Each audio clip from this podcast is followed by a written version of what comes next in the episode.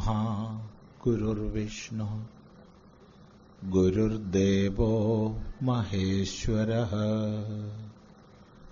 गुरुसाक्षात् परम् ब्रह्म तस्मै श्री गुरवे नमः।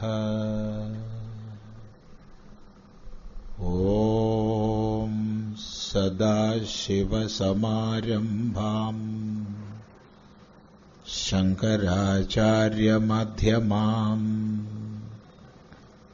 अस्मदाचार्यपर्यन्ताम् वन्दे ഗുരുപരമ്പരാം ഓം ഇവിടെ നമ്മളൊക്കെ ധർമ്മസംവാദം ഹിന്ദു മഹാസമ്മേളനം എന്ന പേരിൽ കേരളത്തിലെ എല്ലാ ജില്ലകളിലും കുളത്തൂർ അദ്വൈതാശ്രമത്തിന്റെ രജത ജയന്തിയോടനുബന്ധിച്ച് ഹൈന്ദവ പ്രസ്ഥാനങ്ങളുടെ എല്ലാം സഹയോഗത്തോടുകൂടി നടത്തുന്ന കാര്യപരിപാടിയിലാണ് ഒത്തുചേർന്നിരിക്കുന്നത്. ഈ യോഗ അധ്യക്ഷൻ പറഞ്ഞു നിർത്തിയെടുത്ത് വെച്ച് തുടങ്ങട്ടെ. അധ്യക്ഷ ഭാഷണത്തിൽ ഒടുവിൽ പറഞ്ഞ വാചകം ഹിന്ദുവാണെന്നതിൽ അഭിമാനിക്കുക എന്ന് പറഞ്ഞിട്ടാണ്. വാസ്തവത്തിൽ ഈ ധർമ്മസംവാദത്തിന്റെ ഉദ്ദേശ്യം അഥവാ ഇതുകൊണ്ട് ലക്ഷീകരിക്കുന്നത് ഈയൊരു ബോധം സമൂഹത്തിൽ വാരി വിതറുക എന്നതാണ്. ആഴത്തിൽ വേദാന്തശാസ്ത്രത്തെ പഠിക്കാൻ സംസ്കൃത ഭാഷയെ പഠിക്കാൻ ദർശനങ്ങളെ പഠിക്കാൻ വേറെ ഒരുപാട് ക്ലാസുകൾ നടത്തുന്നുണ്ട്. കേരളത്തിലുടനീളവും ഭാരതത്തിന് പുറത്തും പല രാജ്യങ്ങളിലൊക്കെയായിട്ട് വിവിധ ക്ലാസ്സുകൾ നമ്മൾ നടത്തുന്നുണ്ട്. ഇതിന്റെ ഉദ്ദേശ്യം അതല്ല. ഇത് സാമാന്യ ഹിന്ദു സമൂഹത്തിൽ ഹിന്ദുത്വത്തെ സംബന്ധിക്കുന്ന അഭിമാനം വളർത്തിയെടുക്കേണ്ടത് ഇന്നത്തെ കാലഘട്ടത്തിന്റെ അനിവാര്യതയാണ്. എന്തുകൊണ്ടാണ് ഇപ്രകാരം പറഞ്ഞു തുടങ്ങുന്നത് എന്നാണെങ്കിൽ നമ്മൾ ഒന്ന് നോക്കൂ ലോകത്തിലേക്ക്. ലോകത്തിലേക്ക് എന്ന് പറഞ്ഞാൽ ലോകം മൊത്തം എന്നർത്ഥത്തിലല്ല മറിച്ച് ലോകത്തിലെ അഭിജ്ഞ സമൂഹത്തിലേക്ക്. നാളെയെക്കുറിച്ച് പ്രതീക്ഷിക്കുന്ന സമൂഹത്തിലേക്ക്. നാളെയും ഈ ലോകം നിലനിൽക്കണമെന്ന് ഇച്ഛിക്കുന്ന സമൂഹത്തിലേക്ക്. ഒന്ന് നോക്കുക. നമ്മൾ നോക്കുന്നത് ഏത് രാജ്യത്തിന്റെ പശ്ചാത്തലത്തിൽ ഇരുന്നു കൊണ്ടോ ആവട്ടെ. അമേരിക്ക എന്നോ യൂറോപ്പ് എന്നോ ഓസ്ട്രേലിയ എന്നോ ഒന്നും വ്യത്യാസമില്ല. നമുക്ക് കാണാൻ സാധിക്കും പ്രതീക്ഷാനിർഭരമായ മനസ്സോടുകൂടി ഇന്ന് ലോകം മുഴുവൻ ഭാരതത്തിലേക്ക് ഉറ്റുനോക്കിക്കൊണ്ടിരിക്കുകയാണ്. എന്താണ് ഈ ഉറ്റുനോക്കലിന്റെ അടിസ്ഥാനമെന്നാണെങ്കിൽ മതങ്ങൾ ഒഴുക്കിവിടുന്ന രക്തപ്പുഴകളെ കണ്ട് അക്ഷരാർത്ഥത്തിൽ ലോകം അന്താളിച്ചിരിക്കുന്നു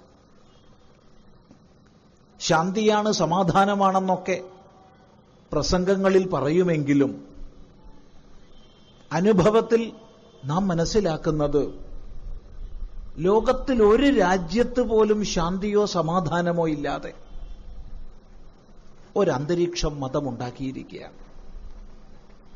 നമ്മൾ വിവിധ രാജ്യങ്ങളിലൂടെ സഞ്ചരിക്കുമ്പോൾ അത് അമേരിക്ക എന്നോ യൂറോപ്പ് എന്നോ ഒന്നും വ്യത്യാസമില്ല. വിവിധ രാജ്യങ്ങളിലൂടെ സഞ്ചരിക്കുമ്പോൾ നമ്മൾ എയർപോർട്ടുകളിൽ എത്തുമ്പോൾ അല്ലെങ്കിൽ വ്യത്യസ്ത റെയിൽവേ സ്റ്റേഷനുകളിൽ എത്തുമ്പോൾ ഏറ്റവും അധികം നമ്മൾ കാണുന്ന ബോർഡുകൾ. ഏറ്റവും അധികം നമ്മൾ കേൾക്കുന്ന ശബ്ദങ്ങൾ എന്താണെന്ന് ശ്രദ്ധിച്ചിട്ടുണ്ടോ?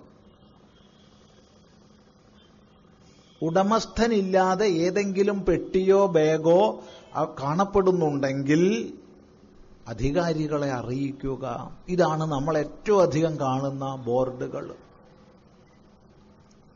ഏറ്റവും അധികം കേൾക്കുന്ന അനൗൺസ്മെന്റുകൾ. ഉടമസ്ഥനില്ലാത്ത പെട്ടിയോ ബാഗോ കിടക്കുന്നത് കണ്ട ഉടനെ അധികാരികളെ അറിയിക്കുക. എന്താ താത്പര്യം പറഞ്ഞതിന്റെ പരസ്പര വിശ്വാസമില്ല. എപ്പോഴെന്താ പൊട്ടുക എന്ന് ആർക്കും അറിയില്ല. എപ്പോഴാ ഒരു ചാവേറ് വരിക എന്നറിയില്ല എപ്പോഴാണ് പെട്ടെന്ന് ഒരു തോക്കെടുത്ത് ചുറ്റുപാട് വെടിവെക്കുന്നത് എന്നറിയില്ല പണ്ടൊരിക്കൽ മതത്തെ മനുഷ്യനെ മയക്കുന്ന കറുപ്പായി പറഞ്ഞിട്ടുണ്ട്. സനാതനധർമ്മത്തെക്കുറിച്ച് പഠിച്ചിട്ടില്ലാത്ത വ്യക്തിയാ പറഞ്ഞത്. സെമിറ്റിക് മതങ്ങളെ വ്യക്തമായ ഭാഷയിൽ പറഞ്ഞാൽ എബ്രഹാമിക് മതങ്ങളെക്കുറിച്ച് അപഗ്രഥിച്ച ആളാണ് പറഞ്ഞത്. പക്ഷെ ഇന്നായിരുന്നെങ്കിൽ മനുഷ്യനെ മയക്കുന്ന കറുപ്പെന്നല്ല പറയുക. കാരണം കറുപ്പ് കഴിച്ചാൽ എവിടെയെങ്കിലും ഒന്നും മിണ്ടാണ്ട് കൂനിക്കൂടി കിടക്കുകയുള്ളൂ. ഒരു ഉപദ്രവവും ഇല്ല കറുപ്പ് കഴിച്ചവനെ കൊണ്ട്. എന്നാൽ ഇന്ന് മതം ലോകത്തിൽ അശാന്തി പരത്തുന്ന സഹോദരങ്ങളെ കൊല്ലിക്കുന്ന നിഷ്കളങ്കരായ കൊച്ചു പിഞ്ച് കുഞ്ഞുങ്ങളെപ്പോലും ജീവനോടെ കുഴിച്ചു മൂടാൻ പ്രേരിപ്പിക്കുന്ന ഇതിലൂടെയൊക്കെ സ്വർഗം ലഭിക്കുമെന്ന് വിശ്വസിക്കുന്ന ആഭാസമായി ഇന്ന് മതം തീർന്നിരിക്കുകയാണ്. ഒരു ഭാഗത്ത് ഇതൊന്നും മതമല്ല എന്ന് ആവർത്തിച്ച് മതത്തിന്റെ വക്താക്കൾ പറയുന്നു. എന്നാൽ ഈ ഭീകരതയെ തള്ളി പറയാൻ തയ്യാറാവുന്നുമില്ല. ഈ സ്ഥിതിയാണ് വർത്തമാനകാല ലോകത്തിൽ നമ്മൾ കാണുന്നത്.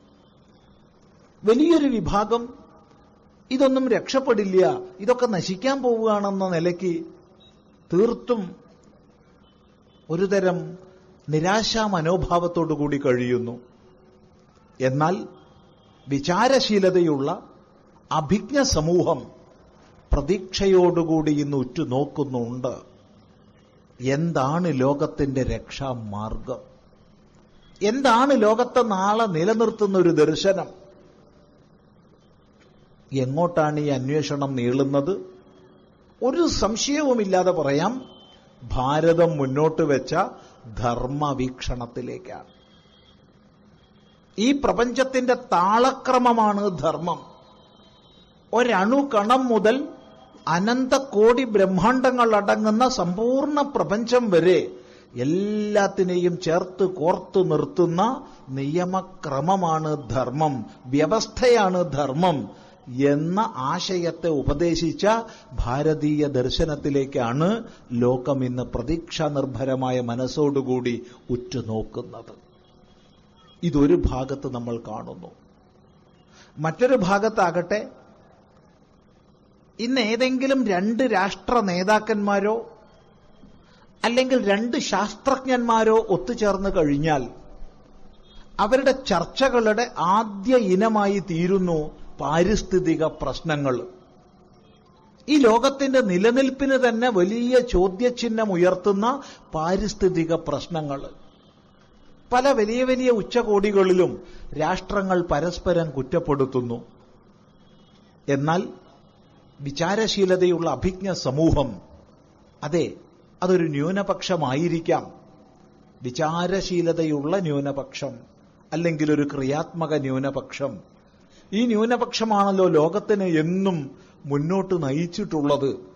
ഈ ന്യൂനപക്ഷം ഇന്ന് പ്രതീക്ഷയോടെ ഉറ്റുനോക്കുന്നത് ഭാരതം മുന്നോട്ട് വെച്ച യജ്ഞവീക്ഷണത്തിലേക്കാണ്. ഒരു സന്ദേഹവുമില്ലാതെ പറയാം. ഇങ്ങനെ പ്രതീക്ഷാനിർഭരമായ മനസ്സോടെ ലോകം ഭാരതത്തിലേക്ക് ഉറ്റുനോക്കുന്ന സമയത്ത് അതിനനുസൃതമായി സ്വത്വത്തെ തിരിച്ചറിഞ്ഞും വീണ്ടെടുത്തും കൊണ്ട് ഈ ഭാരതം ലോകരാഷ്ട്രങ്ങളുടെ മുൻനിരയിലേക്ക് ഉയർന്നുകൊണ്ടിരിക്കുന്ന കാലഘട്ടത്തിൽ ഈ കേരളത്തിന്റെ സ്ഥിതി എന്താണ്? ചിന്തിക്കുക. തീർത്തും വിപരീതമായൊരു ഗതിയിൽ ശുദ്ധമായ ഭാഷ പ്രയോഗിച്ചാൽ ഒരു വിഗതിയിൽ ഈ കേരളം അകപ്പെട്ടിരിക്കുകയാണ്. അതെ. ഇവിടുത്തെ മാധ്യമങ്ങളെ നോക്കിക്കഴിഞ്ഞാലും ഇവിടുത്തെ പൊതുസമൂഹത്തിൽ പ്രവർത്തിക്കുന്ന ഭൂരിഭാഗം ബുദ്ധിജീവികളെന്ന് പറയപ്പെടുന്നവരെ നോക്കിക്കഴിഞ്ഞാലും ഒക്കെ തന്നെ തീർത്തും ലോകം ആരിലേക്ക് പ്രതീക്ഷയോടുകൂടി ഉറ്റുനോക്കുന്നുവോ? ഈ ഭാരതീയ ദർശനത്തെ ആചാര്യന്മാരെ ആചാരങ്ങളെ നമ്മുടെ സംഹിതകളെ മുഴുവൻ അവഹേളിക്കുകയും നിന്ദിക്കുകയും ചെയ്യുന്നത് ഒരു തൊഴിലായിരിക്കുന്ന അവസ്ഥ. ഇതിന്റെ പരിണാമമായിട്ട് യുവസമൂഹത്തിൽ പ്രത്യേകിച്ചും ഒരു തരം അപകർഷതയുടെ ഭാരം പേറി ജീവിക്കുന്ന അവസ്ഥയാണ്. സ്കൂളുകളിൽ കോളേജുകളിൽ ഒക്കെ പഠിക്കുന്ന വിദ്യാർത്ഥികൾക്കുള്ളിൽ ഹിന്ദു ധർമ്മത്തെ സംബന്ധിച്ച് നമ്മുടെ ആചാര്യന്മാരെ സംബന്ധിച്ച് ആചാരങ്ങളെ സംബന്ധിച്ചൊക്കെ ഒരു തരം അപകർഷതയുടെ ഭാവം വളർത്തിയെടുക്കുന്നതിൽ പലരും വിജയിച്ചിരിക്കുകയാണ്. ഇതൊരു യാഥാർത്ഥ്യമാണ്. ഇതിനെ അവഗണിക്കരുത്. എന്തുകൊണ്ടെന്നാൽ ഏത് സമൂഹത്തിനായാലും തന്നെ അവരവരുടെ ആചാരത്തെ സംബന്ധിച്ചോ ധർമ്മവ്യവസ്ഥയെ സംബന്ധിച്ചോ അപകർഷതാബോധം വന്നു കഴിഞ്ഞാൽ എളുപ്പമാണ് അവരെ അടുത്തതിലേക്ക് കൊണ്ടുപോവുക എന്നത്. മതം മാറ്റുക എന്നത്. ദേശദ്രോഹികളാക്കി മാറ്റുക എന്നുള്ളത്. ഈ ഒരു അപകർഷതയുടെ ഭാരം പേറുന്ന അവസ്ഥയിൽ ഇന്ന് യുവസമൂഹം വളരെയധികം മാറ്റപ്പെടുമ്പോ നമ്മുടെ ധർമ്മത്തിന്റെ ധർമ്മശാസ്ത്രത്തിന്റെ ആചാരങ്ങളുടെ മഹിമയെ ബോധിപ്പിച്ച് അഭിമാനപൂർണമായൊരു ഭാവത്തിലേക്ക് നമ്മുടെ സമാജത്തെ ഉയർത്തേണ്ടത് നമ്മുടെ കർത്തവ്യമാണ്. ബോധപൂർവമായ പരിശ്രമമാണ് ഇവിടെ നടക്കുന്നത്. ബോധപൂർവമായ പരിശ്രമം. ഇത് ഇന്നും ഇന്നലെയോ തുടങ്ങിയതല്ല. പക്ഷേ ഇന്ന് ശക്തി പ്രാപിക്കുന്നതാണ്. ഈ സാഹചര്യത്തിൽ നമ്മുടെ ധർമ്മത്തെക്കുറിച്ച് ആചാരങ്ങളെക്കുറിച്ച് ശാസ്ത്രങ്ങളെക്കുറിച്ച് ശരിയായ കാഴ്ചപ്പാട് നൽകി സമാജത്തെ ഉത്തേജിപ്പിക്കുക എന്നുള്ള അനിവാര്യമായ കർത്തവ്യമാണ് ഇത്തരം സമ്മേളനങ്ങളിലൂടെ നടത്തപ്പെടുന്നത്. അല്പം കൂടി വിസ്തരണം ആവശ്യമാണെന്ന് തോന്നുന്നു. നമ്മൾ നേരത്തെ സൂചിപ്പിച്ചതുപോലെ വ്യാപകമായി പ്രവർത്തിക്കുന്നുണ്ട് കേരളത്തിലും പുറത്തുമൊക്കെ ഒക്കെ. എങ്കിലും അത്തരം പ്രവർത്തനങ്ങളുടെ കേന്ദ്രം കോഴിക്കോട് ജില്ലയിൽ കൊളത്തൂരിൽ അദ്വൈതാശ്രമമാണ്. ഈ അദ്വൈതാശ്രമത്തിൽ മാത്രം ഒരു മാസം പതിനൊന്ന് പന്ത്രണ്ട് പതിമൂന്ന് പെൺകുട്ടികളെയെങ്കിലും കൊണ്ടുവരുന്നുണ്ട്. മതം മാറ്റ കേന്ദ്രങ്ങളിൽ നിന്ന്. മതം മാറ്റ കേന്ദ്രങ്ങളിലേക്ക് കൊണ്ടുപോകുന്ന വഴിക്ക് ബഹുമാനപ്പെട്ട കോടതികളുടെ ഉത്തരവിനെ തുടർന്ന് കുടുംബത്തിൽ രണ്ടാഴ്ച താമസിക്കൂ എന്നും മറ്റുമുള്ള ഉപദേശത്തെ തുടർന്ന്. അല്ലെങ്കിൽ നമുക്കിവിടെ പറയാൻ കൊള്ളാത്ത ഒട്ടനവധി ശാരീരിക മാനസിക പീഡനങ്ങൾ ഏറ്റുവാങ്ങി സമനില നഷ്ടപ്പെട്ടും ആത്മഹത്യയ്ക്ക് പരിശ്രമിച്ച് പരാജയപ്പെട്ടുമൊക്കെ കൊണ്ടുവരപ്പെടുന്ന മക്കളുടെ എണ്ണം നിങ്ങൾ വിശ്വസിക്കുമോ എന്നറിയില്ല. ഒരു മാസം പതിനൊന്ന് പന്ത്രണ്ട് പതിമൂന്ന് പേരാണ്. ഇവരോട് സംസാരിക്കുന്ന സമയത്ത് ഒരു എൺപത് ശതമാനം പേരും പിന്നെ പോകുന്നില്ല. ഒരു എൺപത് ശതമാനം പേരും പിന്നെ മതം മാറുന്നില്ല. അതൊരു വസ്തുതയാണ്. പക്ഷേ ഇവരോട് സംസാരിക്കുന്ന സമയത്ത് അവർക്കറിയാത്ത വിഷയങ്ങളില്ല. ഇന്ന സിനിമയിൽ നായകനിട്ട ചെരുപ്പിന്റെ വിശേഷം എന്താന്ന് ചോദിച്ചാൽ പറഞ്ഞു തരും. എന്താ പുലിമുരുകനൊക്കെ. അല്ലെങ്കിൽ ഇന്ന സിനിമയിൽ നായിക ഡാൻസ് രംഗത്തിൽ എത്ര പ്രാവശ്യം ചുരിദാർ മാറ്റി എന്ന് ചോദിച്ചാൽ പറഞ്ഞു തരും. ഈ ലോകത്തിലെ ഏത് വിഷയവും പറഞ്ഞു തരും. പക്ഷേ സനാതന ധർമ്മത്തിലെ അടിസ്ഥാന ആശയങ്ങളെക്കുറിച്ച് ചോദിച്ചാൽ ആചാരങ്ങളെക്കുറിച്ച് ചോദിച്ചാൽ പോട്ടെ ഒരഞ്ച് ഋഷിമാരുടെ പേര് ചോദിച്ചാൽ അറിയില്ല അറിയില്ല അറിയില്ല. ഗ്രാജുവേഷനും പോസ്റ്റ് ഗ്രാജുവേഷനും ഉള്ളവരാണ് ഈ പറഞ്ഞതിൽ ഭൂരിഭാഗവും. എന്തുകൊണ്ട്? ഈ കുട്ടികളെ കുറ്റം പറയാൻ നമുക്ക് സാധിക്കുമോ? ചോദ്യമാണ്. ഒരിക്കലും കുട്ടികളെ കുറ്റം പറയാൻ നമ്മൾ തയ്യാറല്ല. അവർക്ക് ലഭിക്കേണ്ടത് വീടുകളിൽ നിന്ന് ലഭിക്കുന്നില്ല. അനാരോഗ്യകരമായ ഒരു അസന്തുലിത ഭാവം ഈ സമൂഹത്തിൽ നിലനിൽക്കുന്നുണ്ട്. ഇസ്ലാം സമൂഹത്തിൽ ഒരു മൂന്ന് മൂന്നര വയസ്സ് മുതൽ പതിനാറ് വയസ്സ് വരെയുള്ള കാലത്ത് നിർബന്ധിതമായി മതഗ്രന്ഥങ്ങൾ പഠിച്ചിരിക്കും. ക്രിസ്തീയ സമൂഹത്തിൽ സമാന പ്രായത്തിൽ അവരുടെ മതഗ്രന്ഥങ്ങൾ പഠിച്ചിരിക്കും. അതുകൊണ്ട് തന്നെ യുവത്വത്തിലേക്ക് പ്രവേശിക്കുമ്പോൾ സാമാന്യമായി അവരുടെ മതബോധം കുട്ടികൾക്കുണ്ടാകും. എന്നാൽ ഹിന്ദു എന്ന് പറയുന്ന സാധനത്തിനോ എന്താ ഉള്ളത്? എന്താ അവർക്ക് കിട്ടണത്? ഇവിടെ ഇരിക്കുന്ന അച്ഛനമ്മമാര് ചിന്തിക്കുക നമ്മൾ എന്താ അവർക്ക് കൊടുക്കുന്നത് അവരെ കുറ്റം പറയാൻ നമുക്ക് അധികാരമുണ്ടോ? ഇല്ല. ഈ അറിവില്ലായ്മയാണ് ചൂഷണം ചെയ്യപ്പെടുന്നത്. ഈ അറിവില്ലായ്മയാണ് തെറ്റിദ്ധരിപ്പിക്കപ്പെടുന്നത്. അതുകൊണ്ട് ഇതിലൊരു മാറ്റം ഉണ്ടാക്കിയേ മതിയാവൂ. ശ്രദ്ധിക്കുക. ലോകത്തിന്റെ വ്യത്യസ്ത പ്രദേശങ്ങളിൽ അനേക പ്രാചീന സംസ്കാരങ്ങൾ നിലനിന്നിരുന്നു. പ്രീ ക്രിസ്ത്യൻ റോമ സംസ്കാരത്തെക്കുറിച്ച് നമുക്ക് കുറച്ചൊക്കെ അറിയാം. ഗ്രീക്ക് സംസ്കാരത്തെക്കുറിച്ച് നമുക്ക് കുറച്ചൊക്കെ അറിയാം. ഈജിപ്ഷ്യൻ സംസ്കാരത്തെക്കുറിച്ച് മെസപ്പട്ടാമിയൻ സംസ്കാരത്തെക്കുറിച്ചൊക്കെ നമ്മൾ പറയുന്നുണ്ട്. പക്ഷെ അത്തരം സംസ്കാരങ്ങൾ നിലനിന്ന ഒരു പ്രദേശത്ത് പോലും ആ പ്രാചീന സംസ്കാരത്തിന്റെ സജീവ സാന്നിധ്യം നമുക്ക് കാണാൻ കഴിയില്ല. എല്ലാം കാലഗതിയിൽ നഷ്ടപ്പെട്ടു പോയി. കുറച്ചുകൂടി സത്യസന്ധമായി പറഞ്ഞാൽ മതാധിഷ്ഠിത സാമ്രാജ്യത്വ ശക്തികളുടെ അധിനിവേശങ്ങളെ തുടർന്ന് നശിപ്പിക്കപ്പെട്ടു. എന്നാൽ ഇത്തരം അധിനിവേശ പരമ്പരകളൊക്കെ ഉണ്ടായിട്ടും ഈ ഹിന്ദുധർമ്മം നശിക്കാതെ നിലകൊണ്ടത് ഒറ്റ കാരണം കൊണ്ടാണ്. നമ്മുടെ സവിശേഷതയാർന്ന കുടുംബ വ്യവസ്ഥ കൊണ്ടാണ്. അമ്മിഞ്ഞപ്പാലിനോടൊപ്പം ആശയങ്ങളെ ആദർശങ്ങളെ തലമുറയിൽ നിന്ന് തലമുറയിലേക്ക് പകർന്നു നൽകിയ കുടുംബ വ്യവസ്ഥ. മാതൃദേവോഭവ. പിതൃദേവോഭവ തുടങ്ങിയ മന്ത്രങ്ങളുടെ അടിസ്ഥാനത്തിൽ രൂപപ്പെട്ട കുടുംബ വ്യവസ്ഥ. ഈ കുടുംബ വ്യവസ്ഥ ഒന്നിനാലാണ് നമ്മുടെ ധർമ്മം നിലനിന്നത് നിലനിൽക്കുന്നത്. ഇത് ശ്രദ്ധിക്കുക. പക്ഷേ ഇന്ന് പേരിന് കുടുംബമൊക്കെ ഉണ്ടെങ്കിലും ഈ ധർമ്മത്തിന്റെ ധർമ്മശാസ്ത്രത്തിന്റെ ആശയങ്ങളുടെ ആചരണങ്ങളുടെ തലമുറയിൽ നിന്ന് തലമുറയിലേക്കുള്ള പകർന്നു നൽകൽ വേണ്ട വിധത്തിൽ നടക്കുന്നില്ല. കുട്ടികൾ ചെറുപ്പത്തിലേ കേൾക്കുന്നത് പഠിക്കി പഠിക്കി പഠിക്കി എന്നുള്ളത് മാത്രമാണ്. പഠിച്ച് ഡോക്ടറാവ് പഠിച്ച് എഞ്ചിനീയർ ആവ് തീർച്ചയായിട്ടും ഡോക്ടർ ആവണം തീർച്ചയായിട്ടും എഞ്ചിനീയർ ആവണം വേണ്ടെന്ന് പറഞ്ഞില്ല. ജീവിതത്തിന്റെ എല്ലാ മേഖലകളിലും ഉയരണം.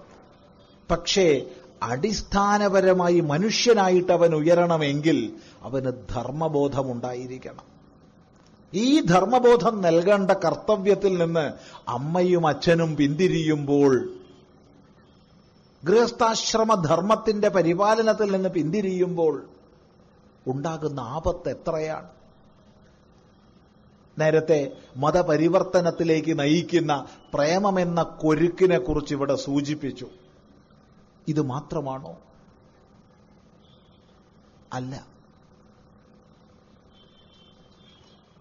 പിന്നെ നമ്മുടേതായ ഓരോ മേഖലയിലും ഒരു തരം അപകർഷതയെ വളർത്തുന്നതിൽ പലരും വിജയിക്കുകയാണ്. ഒരു തരം അപകർഷത.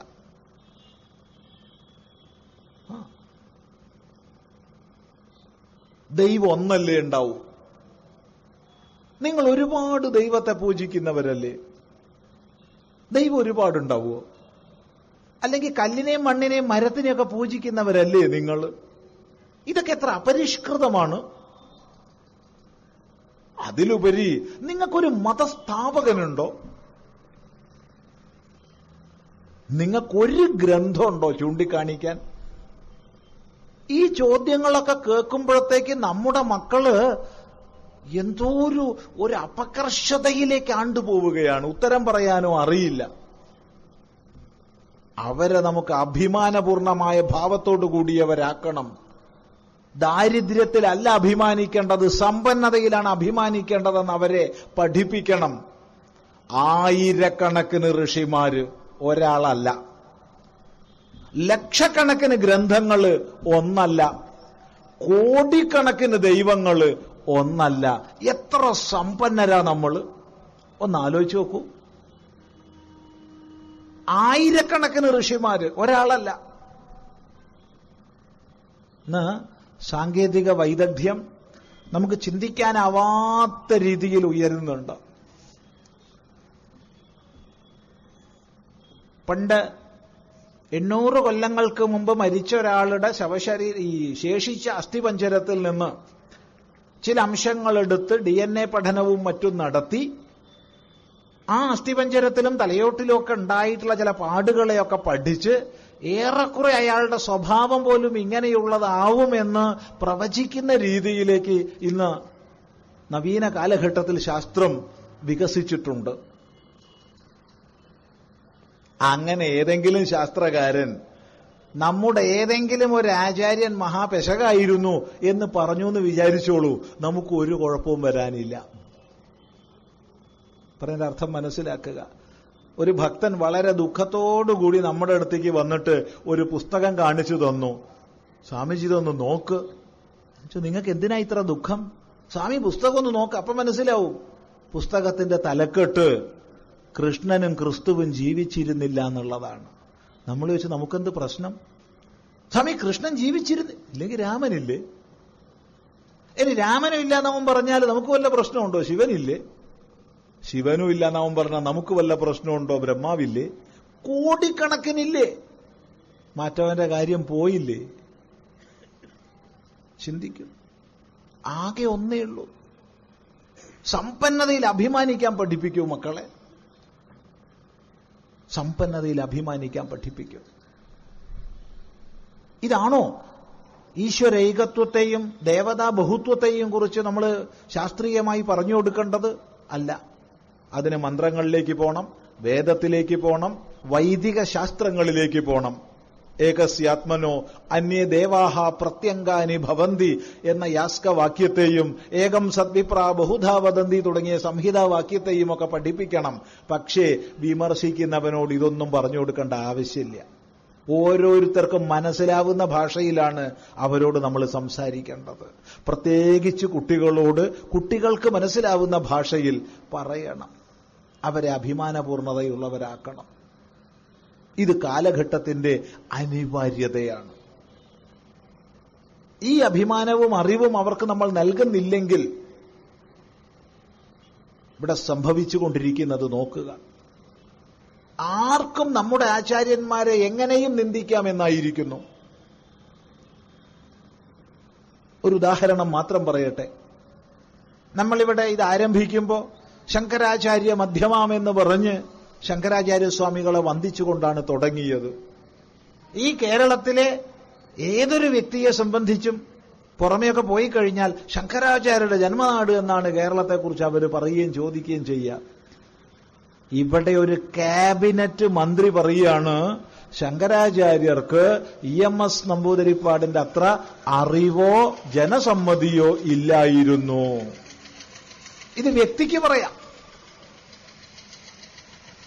സുധാകരൻ ഇത് പറയാം. ഒരു വിരോധവും ഇല്ല. പക്ഷേ ക്യാബിനറ്റ് മന്ത്രിക്ക് ഇത് പറയാൻ പറ്റുമോ? ഇതോ മറ്റോ യേശുക്രിസ്തുവെ കുറിച്ചോ മുഹമ്മദ് നബിയെ കുറിച്ചോ ആയിരുന്നു പറഞ്ഞതെങ്കിൽ എന്താ നമ്മുടെ നാട്ടിൽ സംഭവിക്കുക? ഒന്ന് ആലോചിച്ചു നോക്കൂ. ഇങ്ങനെ ശങ്കരാചാര്യരെ നിന്ദിച്ചിട്ട് ഒരു പ്രശ്നം ഇവിടെ ആർക്കുമില്ല എന്നാൽ അത് കഴിഞ്ഞ് മൂന്നാഴ്ച കഴിഞ്ഞപ്പോ വേൾഡ് ബാങ്ക് പ്രതിനിധിയെ നീഗ്രോ എന്ന് പറഞ്ഞ് ഇതേ മന്ത്രി നിന്ദിച്ചു. ശക്തമായ പ്രതികരണം വന്നു. നിരുപാധികം മാപ്പ് പറഞ്ഞു. എന്നാൽ ശങ്കരാചാര്യരെ നിന്ദിച്ചത് ഇന്നും അവിടെ കിടക്കുക. എന്തുകൊണ്ട്? ചിന്തിക്കുക. ഒറ്റ കാരണേ ഉള്ളൂ. ഇവിടുത്തെ ഹിന്ദു സമൂഹത്തിന് നാട്ടൽ എങ്ങോ കൈമോശം വന്നിട്ടുണ്ട്. അതുകൊണ്ട് ഒന്ന് ചാരിയിരിക്കുന്നിടത്തു നിന്ന് ഒന്ന് മാറിയിട്ട് നീണ്ടു നിവർന്ന് ഇരുന്നിട്ട് ഈ രണ്ട് കാലുകളെയും തലയും ബന്ധിപ്പിക്കുന്ന സാധനം അവിടെ ശേഷിച്ചിട്ടുണ്ടോ എന്ന് ഒന്ന് തൊട്ട് നോക്കുക ഇല്ലേ? നേരെ പടിഞ്ഞാറോട്ട് ഒരു ഒരൊന്നര കിലോമീറ്റർ അങ്ങ് നടന്നാൽ മതി. എന്നാ പ്രശ്നമൊന്നുമില്ല. അതിനൊരു ഒരു ബ്ലൂ വെയിൽ കളിയൊന്നും വേണ്ട. നേരെ അങ്ങ് നടന്നേച്ചാൽ മതി. പറഞ്ഞതിന്റെ അർത്ഥം എന്താന്ന് നല്ലപോലെ ചിന്തിക്കുക. കാരണം ഇത്രയ്ക്ക് അഭിമാനരഹിതമായൊരു സമൂഹമായിട്ട് നമ്മൾ ജീവിക്കുകയാണെങ്കിൽ പിന്നെ എന്തിന് ജീവിക്കണം? അറിവും ആ അറിവിൽ നിന്നുണ്ടാവുന്ന അഭിമാനവും പുലർത്തുകയും അടുത്ത തലമുറയ്ക്ക് കൈമാറുകയും ചെയ്താൽ മാത്രമേ ഈ സനാതനധർമ്മം നിലനിൽക്കൂ. അല്ലാതെ ഇത് സനാതനമാണ്. ഒരു കാലത്തും നശിക്കൂല എന്നും പറഞ്ഞ് പ്രസംഗിച്ചു പോയതുകൊണ്ട് കാര്യമില്ല. സനാതനം എന്ന് പറഞ്ഞാൽ നശിക്കാത്തതാണ്. ശരിയാണ്. പക്ഷെ എങ്ങനെയാണ് നശിക്കാതിരിക്കുന്നത്? ഓരോ തലമുറയും ധർമാചാരയുക്തമാകുമ്പോഴാണ് നശിക്കാതെ നിൽക്കുന്നത്. എപ്പോൾ എപ്പോൾ ധർമ്മത്തിന് ക്ഷീണം സംഭവിക്കുന്നുണ്ടോ അപ്പോൾ അപ്പോൾ ധർമ്മശാസ്ത്രങ്ങളെ സമൂഹത്തിൽ ബോധിപ്പിക്കുന്നതിലൂടെയാണ് നശിക്കാതെ നിൽക്കുന്നത്. ഇത് പ്രത്യേകം ശ്രദ്ധിക്കുക. ഈ പറഞ്ഞതിന്റെ അർത്ഥം എന്തോ നാശം നമുക്ക് സംഭവിച്ചു എന്നൊന്നുമല്ല. നശിച്ചിട്ടില്ല എന്ന് മാത്രമല്ല നമ്മൾ അനുദിനം ഉയരുക തന്നെയാണ്. ഉണരുക തന്നെയാണ്. അതിന്റെ എത്രയോ പ്രസ്പഷ്ടമായ ലക്ഷണങ്ങൾ നമുക്ക് സമാജത്തിൽ നോക്കിയാൽ മനസ്സിലാവും. ഇടക്കാലത്ത് ജീർണിച്ച് ക്ഷയിച്ച് മണ്ണടിഞ്ഞ ക്ഷേത്ര സങ്കേതങ്ങളൊക്കെ പുനരുദ്ധരിക്കപ്പെട്ടു കഴിഞ്ഞു. നമ്മുടെ ആചാരങ്ങളിലേക്ക് സമാജം ശ്രദ്ധയോടുകൂടി മുന്നോട്ട് വരുന്നുണ്ട്. ഇത്തരം സത്സംഗങ്ങളിൽ ധർമ്മശാസ്ത്ര വിഷയങ്ങളെ കേൾക്കുന്നതിന് സമൂഹം ശ്രദ്ധയോടുകൂടി മുന്നോട്ട് വരുന്നുണ്ട്. ഒരു സ്ഥലത്തോ രണ്ട് സ്ഥലത്തോ അല്ല മൊത്തം കാണുന്ന പ്രതിഭാസമാണിത്. ഇനി കേരളത്തിന് പുറത്ത് ഭാരതത്തിന് പുറത്തൊക്കെയുള്ള സ്ഥിതി പോയി കഴിഞ്ഞ അത്ഭുതമാണ്. വിവിധ രാജ്യങ്ങളിൽ പള്ളികളിൽ ആരാധനയ്ക്ക് ആളില്ലാതെ പള്ളി വിൽക്കുന്ന സ്ഥിതി വരുമ്പോ അതേറെയും വാങ്ങുന്നത് ഹൈന്ദവ പ്രസ്ഥാനങ്ങളാണ്. അത് ക്ഷേത്രങ്ങളായി മാറുന്നു സത്സംഗ ഭവനങ്ങളായി മാറുന്നു. ഒരു സ്ഥലത്തോ രണ്ട് സ്ഥലത്തോ അല്ല അത്തരം അനേകം സത്സംഗ കേന്ദ്രങ്ങളിൽ പ്രഭാഷണം ചെയ്തിട്ടുള്ള അനുഭവത്തിന്റെ അടിസ്ഥാനത്തിലായി പറയുന്നത്. ലോകം മുഴുവൻ സനാതനധർമ്മത്തിന് വലിയൊരു സ്വീകാര്യത വളർന്നു വരിക തന്നെയാണ്. അതിനനുസൃതമായി പരിവർത്തനം കേരളത്തിലുമുണ്ട് പക്ഷേ ഈ പരിവർത്തനം ശാസ്ത്രീയമായിരിക്കണം സ്ഥായിയായിരിക്കണം. അല്ലാതെ വൈകാരികമാവരുത്.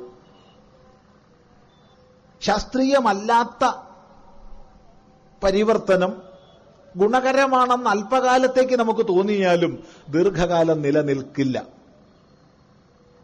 ഇത് പ്രത്യേകം ശ്രദ്ധിക്കേണ്ടതാണ്.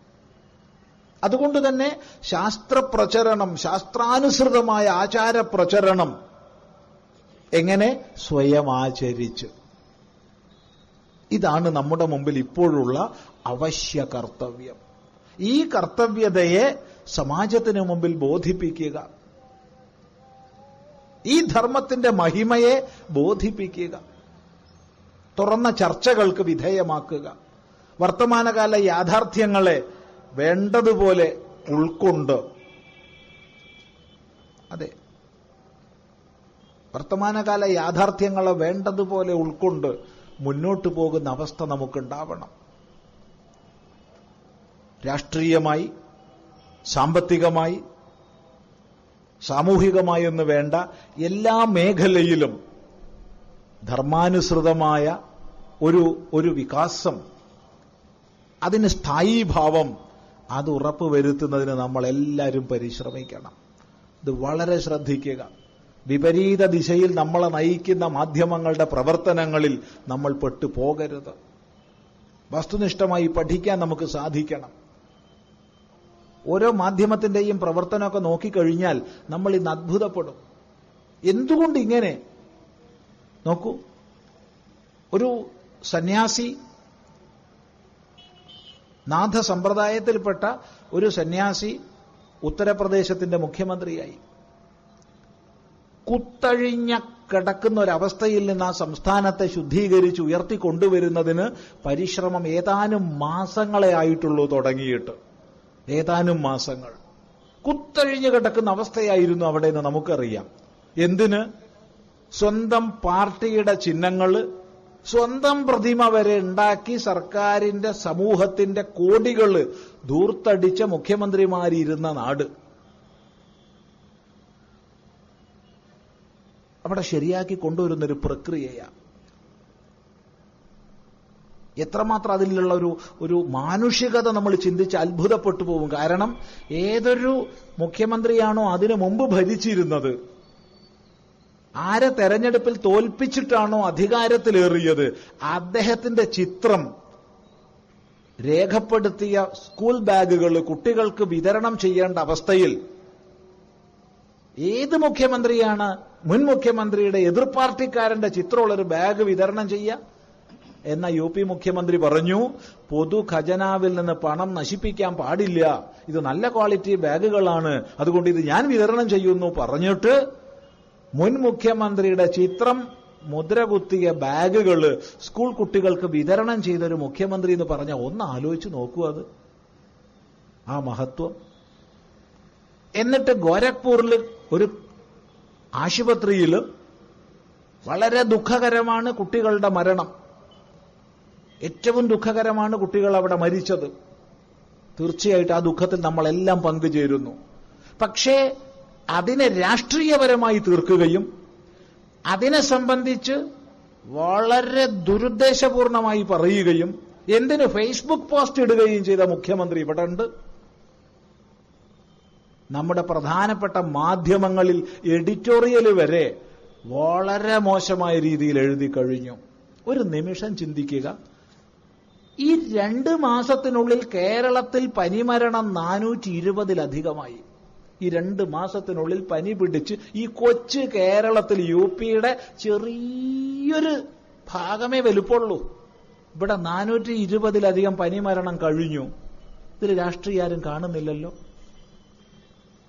ഒരു എഡിറ്റോറിയൽ എഡിറ്റോറിയലുകാരനും രാഷ്ട്രീയപരമായി ഇതിനെ എഴുതുന്നില്ലല്ലോ. നമ്മുടെ സമീപസ്ഥമായ തിരുവനന്തപുരത്ത് ശ്രീ അവിട്ടം തിരുനാൾ ഹോസ്പിറ്റലിൽ ഇരുപത്തിമൂന്ന് കുട്ടികളാണ് അണുബാധയെ തുടർന്ന് രണ്ടായിരത്തി ഏഴിൽ മരിച്ചത്. ഒരു പത്രക്കാരനും ഒരു രാഷ്ട്രീയക്കാരനും അതിൽ രാഷ്ട്രീയം കണ്ടിട്ടില്ലല്ലോ. മറിച്ച് നമ്മൾ എല്ലാവരും സേവാപ്രവർത്തനത്തിൽ മുഴുകുകയും അന്വേഷിക്കണമെന്ന് പറയുകയും ഇത്തരം ആവർത്തിക്കരുതെന്ന് സങ്കല്പിക്കുകയുമല്ലേ ചെയ്തത്? പക്ഷെ ഇവിടെ എന്തുകൊണ്ട്? ഒരു സന്യാസി മുഖ്യമന്ത്രിയായത് വരുമ്പോഴത്തേക്ക് എന്താ ഇവിടെ സംഭവിച്ചുകൊണ്ടിരിക്കുന്നത് അതിൽ രാഷ്ട്രീയം. ഇതേ ആശുപത്രിയിൽ അഞ്ചു കൊല്ലത്തിനുള്ളിൽ മുന്നൂറ്റി ചില്ലാൻ കുട്ടികൾ മരിച്ചു എന്നുള്ള യാഥാർത്ഥ്യം ഒരു ഭാഗത്ത് നിൽക്കുന്നു. എന്നിട്ട് ഈ മുഖ്യമന്ത്രി അന്വേഷണ ഉത്തരവിടുകയും തുടർ നടപടികൾക്ക് ശക്തി പകരുകയും ചെയ്തതല്ല ഇവിടുത്തെ നിരീക്ഷണം. മറിച്ച് ഇതിന്റെ ബാധ്യത മുഖ്യമന്ത്രിക്കുള്ളതാണെന്ന മട്ടിൽ ഇവിടുത്തെ രാഷ്ട്രീയക്കാർ പറയുന്നു. മുഖ്യമന്ത്രി ഫേസ്ബുക്ക് പോസ്റ്റ് ഇടുന്നു. ഒന്ന് ആലോചിച്ചു നോക്കൂ ഈ കേരളത്തിന്റെ വിഗതി എങ്ങോട്ടാണെന്ന്. ഒരു നിമിഷം ചിന്തിക്കുക. അതുകൊണ്ട് നമ്മുടെ മുമ്പിൽ ഒന്നേ ചോദിക്കാനുള്ളൂ. ഈ മാധ്യമങ്ങളും മറ്റും ഉണ്ടാക്കി തീർക്കുന്ന ഒരു സമൂഹ മനസ്സിന്റെ അടിമകളായി നമ്മൾ തീരണോ? അതല്ല ധർമ്മബോധത്തോടുകൂടി ഉയരണോ? ഇതാണ് ചോദ്യം. ഈ ചോദ്യം പ്രസക്തമായ ചോദ്യമാണ്. കാരണം കേരളത്തിന്റെ ഒരു ഒരു ഒരു പശ്ചാത്തലം മാറിക്കൊണ്ടിരിക്കുന്നത് ഭീകരമായിട്ടാണ്. ചെറിയൊരു ദൃഷ്ടാന്തം മാത്രം നിങ്ങളുടെ മുമ്പിൽ സൂചിപ്പിക്കട്ടെ. കഴിഞ്ഞ മാസം മഹാനായ മനുഷ്യസ്നേഹിയായ ഒരു മുസ്ലിം പുരോഹിതന്റെ അല്ലെങ്കിൽ മുസ്ലിം വിദ്വാന്റെ അദ്ദേഹം നൂറ് ശതമാനം ഖുറാനിനനുസരിച്ച് ചിന്തിക്കുകയും പ്രചരിപ്പിക്കുകയും പ്രസംഗിക്കുകയും ചെയ്ത വ്യക്തിയാണ് ചേകന്നൂർ മൗലവി. ഇരുപത്തിമൂന്ന് കൊല്ലങ്ങൾക്ക് മുമ്പ് കൊല്ലപ്പെട്ട മനുഷ്യൻ. സർവമത സത്യവാദം പറഞ്ഞതിന്റെ പേരിൽ കൊല്ലപ്പെട്ട മനുഷ്യൻ. ഈ അഞ്ചു നേരം ഈ ബാങ്ക് മൈക്കിലൂടെ വിളിക്കുന്നത് തെറ്റാണെന്ന് പ്രസംഗിച്ചതിന്റെ പേരിൽ കൊല്ലപ്പെട്ട മനുഷ്യൻ. അദ്ദേഹത്തിന്റെ അനുസ്മരണ സമ്മേളനം കോഴിക്കോട് നടന്നു. വലിയ പ്രചരണത്തോടു കൂടി ചെയ്ത സമ്മേളനമാണ്. ആ സമ്മേളനത്തിൽ നമ്മളും പങ്കെടുത്തിരുന്നു. ആ സമ്മേളനം കഴിഞ്ഞ് പുറത്തേക്ക് ഇറങ്ങുകയാണ്. ആ സമ്മേളനത്തിൽ ആകെ ഉണ്ടായിരുന്നത് ഒരു തൊണ്ണൂറിനും നൂറിനും ഇടയ്ക്ക് മാത്രം അംഗങ്ങളാണ്. നൂറിന് ചോടെ. വലിയൊരു ഹോളൊക്കെയാ പക്ഷെ നൂറിന് ചോടെ ആൾക്കാരേ ഉള്ളൂ. ആ സമ്മേളനം കഴിഞ്ഞ് പുറത്തേക്ക് ഇറങ്ങുമ്പോഴാണ് അതിഭീകരവാദം രാഷ്ട്രവിരുദ്ധമായ ആശയത്തെ പ്രചരിപ്പിക്കുന്ന വെൽഫെയർ പാർട്ടി ഓഫ് ഇന്ത്യയുടെ ജാഥ പോകുന്നത്. ആ ജാഥ ഒരു പോയിന്റ് കടന്നു പോകാൻ നാൽപ്പത്തഞ്ച് മിനിറ്റ് പിടിച്ചു. ചിന്തിക്കുക. ഖുറാൻ അനുസരിച്ച് പ്രസംഗിക്കുകയും ഖുറാൻ മാത്രം പ്രമാണമാക്കി ജീവിക്കുകയും ഖുറാനെ പഠിപ്പിക്കുകയും ചെയ്ത ചേകന്നൂർ മൗലവി ഇരുപത്തിനാല് കൊല്ലമായിട്ട് മരണപ്പെട്ട ശേഷം ഇന്ന് വരെ കേരള നിയമസഭയിൽ ഒരു വ്യക്തി പോലും അദ്ദേഹത്തിന്റെ പേരൊന്നും ഉന്നയിച്ചിട്ടില്ല. എന്നാൽ ഭീകരാക്രമണങ്ങൾക്ക് പ്രേരകമാകുന്ന രീതിയിൽ പ്രസംഗിക്കുകയും മറ്റും ചെയ്ത മദനി അദ്ദേഹം വിപ്ലവകാരിയാകുന്നു ഉയർത്തപ്പെടുന്നു വാഴ്ത്തപ്പെടുന്നു. അദ്ദേഹത്തിന്റെ യോഗങ്ങളിൽ പിന്നാലെ പോകാൻ രാഷ്ട്രീയക്കാരിത വരിവരിയായി നിൽക്കുകയാണ്. ഇത് ചിന്തിക്കേണ്ടുന്ന വിഷയമാണ്. ഇവിടെ ഖുറാനിനോടാണോ ബഹുമാനം? ആണെങ്കിൽ ചേകന്നൂരിനെയല്ലേ ബഹുമാനിക്കേണ്ടത്? ഇവിടെ ഇസ്ലാം എന്നുള്ളതിനെയാണോ ബഹുമാനിക്കുന്നത്? എങ്കിൽ ചേകന്നൂരിനെ ബഹുമാനിക്കണ്ടേ. ഇസ്ലാമിനെ അല്ല ബഹുമാനിക്കുന്നത്. ഖുറാനെ അല്ല ബഹുമാനിക്കുന്നത്. മറിച്ച് രാഷ്ട്രവിധ്വംസകമായ ശക്തിയുടെ പിന്നാലെയാണ് അധികാരി വർഗം പോയിക്കൊണ്ടിരിക്കുന്നത്. മാധ്യമങ്ങൾ പോയിക്കൊണ്ടിരിക്കുന്നത്. ഈ യാഥാർത്ഥ്യത്തെ ഇനിയും നമ്മൾ തിരിച്ചറിയാൻ വൈകിയാൽ അതിനനുസരിച്ച് സമൂഹ ശരീരത്തെ രൂപപ്പെടുത്തുന്നതിൽ പരാജയപ്പെട്ടാൽ ഇനിയും നമ്മൾ കോടിക്കണക്കിന് രൂപ കരിമരുന്ന് കത്തിച്ചു തീർക്കാൻ മാത്രം മെനക്കെട്ടാൽ ധർമ്മശാസ്ത്രങ്ങളെ പ്രചരിപ്പിക്കാതെ പഠിപ്പിക്കാതെ ഉത്സവങ്ങളെന്നും പറഞ്ഞ് കോടിക്കണക്കിന് കരിമരുന്ന് കത്തിച്ചു തീർക്കുന്നതിൽ ഇനിയും മത്സരിക്കുകയാണെങ്കിൽ ഒരു സംശയം പറയുന്നതിനില്ല. കാലഹരണപ്പെട്ട സംസ്കാരങ്ങളുടെ പട്ടികയിൽ മറ്റൊന്നുകൂടി എഴുതി ചേർക്കേണ്ടി വരും.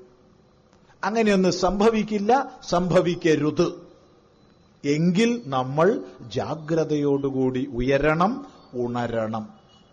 ഈ ഉണർച്ചയുടെ സന്ദേശം പ്രചരിപ്പിക്കുക എന്നുള്ള ഒരു ലക്ഷ്യം വെച്ചുകൊണ്ടാണ് ഈ ധർമ്മസംവാദം ആസൂത്രണം ചെയ്തിട്ടുള്ളത്. ദീർഘമായ പ്രഭാഷണമല്ല ഇവിടെ ഉദ്ദേശിക്കുന്നത്. കൂടുതൽ സംശയ നിവാരണമാണ്.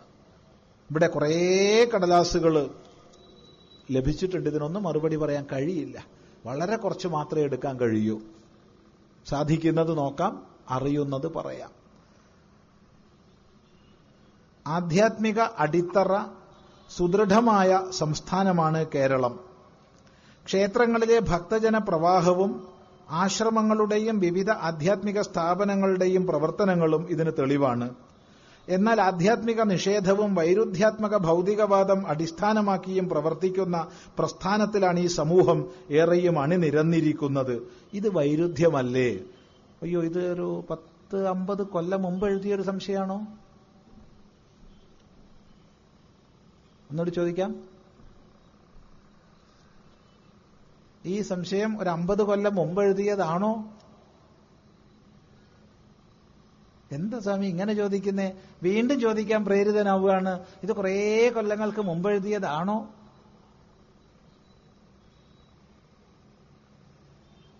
ഈ വൈരുദ്ധ്യാത്മക ഭൗതികവാദമൊക്കെ പഠിച്ചിട്ട് എത്ര എണ്ണാപ്പ പാർട്ടി പ്രവർത്തിക്കണേ?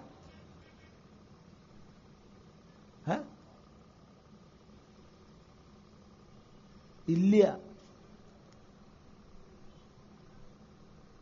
മറ്റ് പല കാരണങ്ങൾ ആ കാരണങ്ങളാണ് നമ്മൾ ചിന്തിക്കേണ്ടത്. ആ കാരണങ്ങളെ നല്ലപോലെ ചിന്തിക്കണം. ഇവിടെ ആദ്യം എഴുതിയ ആധ്യാത്മിക അടിത്തറ എന്ന് പറയുമ്പോൾ ശരിയായ ശാസ്ത്രബോധത്തോടു കൂടിയുള്ള ഒരടിത്തറ വളർത്തിയെടുക്കുന്നതിൽ നമ്മൾ വളരെയധികം ക്ഷയിച്ചു പോയിട്ടുണ്ട് ഇടക്കാലത്ത്. ശാസ്ത്രരഹിതമായ ആചാരങ്ങളിൽ ഏറെപ്പെട്ടു പോയിട്ടുണ്ട് നമ്മൾ. ശാസ്ത്രവിരുദ്ധങ്ങളായവയിൽ പോലും. ഭൗതികവാദം അടിസ്ഥാനമാക്കി പ്രവർത്തിക്കുന്ന ആരെ ഈ ഭൗതികവാദമൊക്കെ അടിസ്ഥാനമായി പ്രവർത്തിക്കുന്നേ മനസ്സിലായിട്ടില്ല. ഒരു ചെറിയൊരു ഉദാഹരണം പറയാം. രണ്ട് വർഷങ്ങൾക്ക് മുൻപ് കേരളത്തിലുടനീളം മാർക്സിസ്റ്റ് പാർട്ടിയുടെ നല്ല വർണ ചിത്രങ്ങളും സുമനോഹരങ്ങളായ ലിഖിതങ്ങളൊക്കെയുള്ള ബോർഡുകൾ കാസർഗോഡ് മുതൽ തിരുവനന്തപുരം വരെ നമ്മൾ യാത്ര ചെയ്യുമ്പോൾ നിരന്തരം കണ്ടിരുന്നു. അതിന്റെ പേര് നവോത്ഥാന സദസ് എന്നായിരുന്നു. അതിൽ ഉയർത്തിവിട്ട പ്രധാനപ്പെട്ട മുദ്രാവാക്യം കേരളത്തെ ഭ്രാന്താലയമാക്കരുത് എന്നായിരുന്നു. കേരള നിങ്ങളൊക്കെ ഓർമ്മിക്കുന്നുണ്ടാവും ഇത്?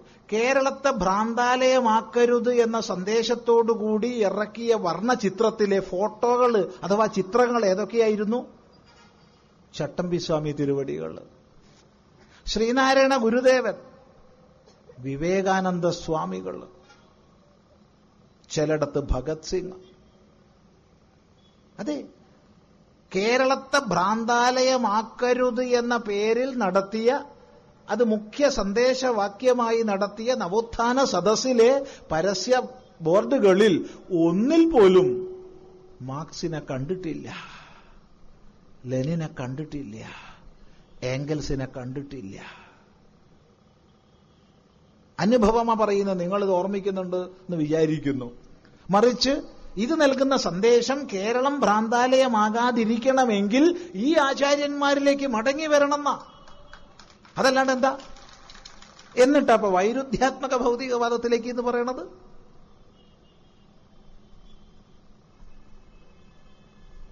കുറെ കേസിൽ കുടുക്കി വെക്കലും കുറെ സാമ്പത്തികമായിട്ടുള്ള ഇടപാടുകളും കോപ്പറേറ്റീവ് ബാങ്കുകളും ഇതിന്റെയൊക്കെ അടിസ്ഥാനത്തിൽ നിലനിൽക്കുന്നു എന്നല്ലാതെ പഠിച്ചിട്ട് നിലനിൽക്കുന്നവർ വളരെ ചുരുക്ക. അവർ ശുദ്ധഭാവത്തിൽ നല്ല ആദർശ ആദർശശുദ്ധിയോടുകൂടി ജീവിക്കുന്നവരുമായിരിക്കും. അത് അന്നും ഇന്നും ഒരേ തോതിലൊക്കെ ഉണ്ടാവും. അല്ലാതെ കൂടുതൽ പേര് ഈ വൈരുദ്ധ്യാത്മക ഭൗതികവാദം കണ്ടിട്ടൊന്നും പോണവരല്ല. അതൊക്കെ പണ്ട് കാലത്ത്. ആ എന്താ പറയേണ്ടത്? പരിപ്പോടെയും കട്ടൻ ചായന്റെ കാലം ഒരു കുറ്റിപ്പീടിയുടെ കാലമൊക്കെ കഴിഞ്ഞു. അതിനൊന്നും ഇപ്പൊ ചെറുപ്പക്കാരെ കിട്ടുന്നില്ല. എന്നല്ല സംഭവിച്ചുകൊണ്ടിരിക്കുന്ന വലിയ പരിവർത്തനം കണ്ടില്ലെന്ന് നടിക്കരുത്. സ്വന്തം അനുഭവം നിങ്ങളുമായിട്ട് പങ്കുവയ്ക്കാം. രണ്ടായിരത്തി പതിനാലിൽ നമ്മൾ എറണാകുളത്ത് ടി ഡി എം ഹാളിൽ അമ്പത്തിനാല് ദിവസത്തെ ഉപനിഷത്ത് യജ്ഞവുമായി താമസിക്കുകയായിരുന്നു. സമ്മതം ചോദിച്ച് മേടിച്ച് പത്ത് നാൽപ്പത് ചെറുപ്പക്കാർ റൂമിൽ വന്നു. നല്ല ചെറുപ്പക്കാർ അവർ പറഞ്ഞു സ്വാമിയെ ഞങ്ങൾ പ്രത്യേക ഒരു സംഗതി ബോധിപ്പിക്കാനാണ് വന്നത്. പറയൂ എന്താണ്? അപ്പൊ അവരുടെ പാർട്ടിയുടെ പ്ലീനം പാലക്കാട് വെച്ച് നടക്കുകയാണ്. അവിടെ വെച്ചിട്ട് അവിടെ നിർദ്ദേശിക്കപ്പെട്ടു അത്രേ ഗൃഹപ്രവേശത്തിന്റെ ഭാഗമായിട്ട് ഗണപതി ഹോമം തുടങ്ങിയവ പാടില്ല. അതുപോലെ നമ്മുടെ പ്രവർത്തകർ ശബരിമലയിലേക്കും മറ്റും പോകുന്നതിന്റെ ഭാഗമായിട്ട് മുദ്ര ധരിക്കാൻ പാടില്ല എന്നൊക്കെ. അതേ സമയത്ത് അവിടെ ഉണ്ടായിരുന്ന മുസ്ലിങ്ങളായ അംഗങ്ങൾക്ക് വേണ്ടി നമസ്കരിക്കാൻ പ്രത്യേക സ്ഥലം ഒരുക്കി കൊടുത്തത്രേ പാർട്ടി സമ്മേളന വേദിയിൽ ഇത് കണ്ടപ്പോ ഈ ചെറുപ്പക്കാര് ചിന്തിച്ചു ഇതെന്ത് ഇങ്ങനെ? ആ ചിന്തയാണ് അവരെ ഉപനിഷദ് യജ്ഞത്തിലേക്ക് എത്തിച്ചത്. നമ്മൾ അവരോട് മറുപടി പറഞ്ഞു നിങ്ങൾ എന്തായാലും വന്നല്ലോ സന്തോഷം. നിങ്ങളിപ്പം വേറെ എങ്ങോട്ടും മാറരുത് അതിന്റെ ഉള്ളിൽ തന്നെ നിൽക്കണം. പുറത്തേക്ക് ഒന്നും പോകരുത്. ഇപ്പുറത്തേക്ക് വേറെ പാർട്ടിയിലേക്ക് ഒന്നും പോകരുത്. അതിന്റെ ഉള്ളിൽ നിന്നിട്ട് നിങ്ങളെപ്പോലുള്ള ചെറുപ്പക്കാരെ ഇത്തരം യാഥാർത്ഥ്യം പറഞ്ഞ് മനസ്സിലാക്കിപ്പിക്കുക. കാരണം സൂര്യൻ ഉദിച്ചു ഉദിക്കും എന്നൊക്കെയല്ലേ പറയണത്? അങ്ങനെയല്ലേ പലപ്പോഴും നിങ്ങളെ പറഞ്ഞ് പഠിപ്പിച്ചിട്ടുള്ളത്? എന്നാൽ ചിലയിടത്തൊക്കെ സൂര്യൻ ഉദിച്ചിട്ടുണ്ട്. ഇനി അത് ഉയരും എന്നൊക്കെ നിങ്ങളുടെ കൂട്ടുകാരെ ഒന്ന് പറഞ്ഞ് ബോധിപ്പിക്കണം എന്ന് പറഞ്ഞ് അവരെ പറഞ്ഞയച്ചു. അനുഭവമാ പറയുന്നത്. ഈ സംഭവിച്ചുകൊണ്ടിരിക്കുന്ന പരിവർത്തനം കണ്ടില്ലെന്ന് നടിക്കരുത്. ശ്രദ്ധിക്കുക.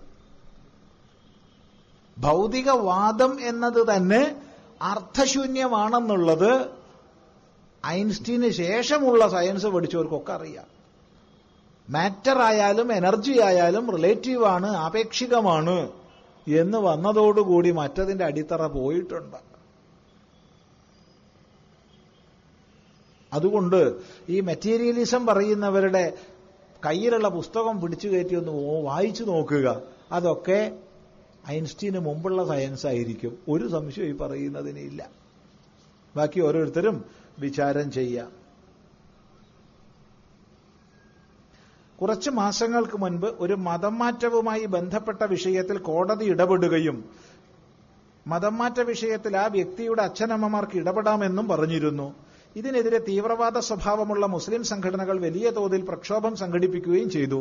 ഇതിൽ വളരെ ഗൌരവതരമായി തോന്നിയ വിഷയം കോടതി പരിസരത്ത് വെച്ച് പോലീസുകാർ നോക്കി നിൽക്കെ പോലീസ് വാഹനത്തിന്റെ മുകളിൽ കയറി കോടതിക്കെതിരെ പ്രകോപനപരമായ പ്രസംഗവും മറ്റും ചെയ്ത് ചരിത്രത്തിൽ തന്നെ കേട്ടുകേൾവിയില്ലാത്തതാണ്. ഇത്തരം അതീവ ഗുരുതരമായ നീതിന്യായ വ്യവസ്ഥയ്ക്ക് നേരെ നടത്തിയ പരസ്യമായ വെല്ലുവിളി തുടങ്ങിയ സംഭവ വികാസങ്ങൾ ഉണ്ടായിട്ടും ഒരു മാധ്യമമോ സാംസ്കാരിക നായകന്മാരോ ബുദ്ധിജീവികളോ ഒന്നും പ്രതികരിച്ചു കണ്ടില്ല.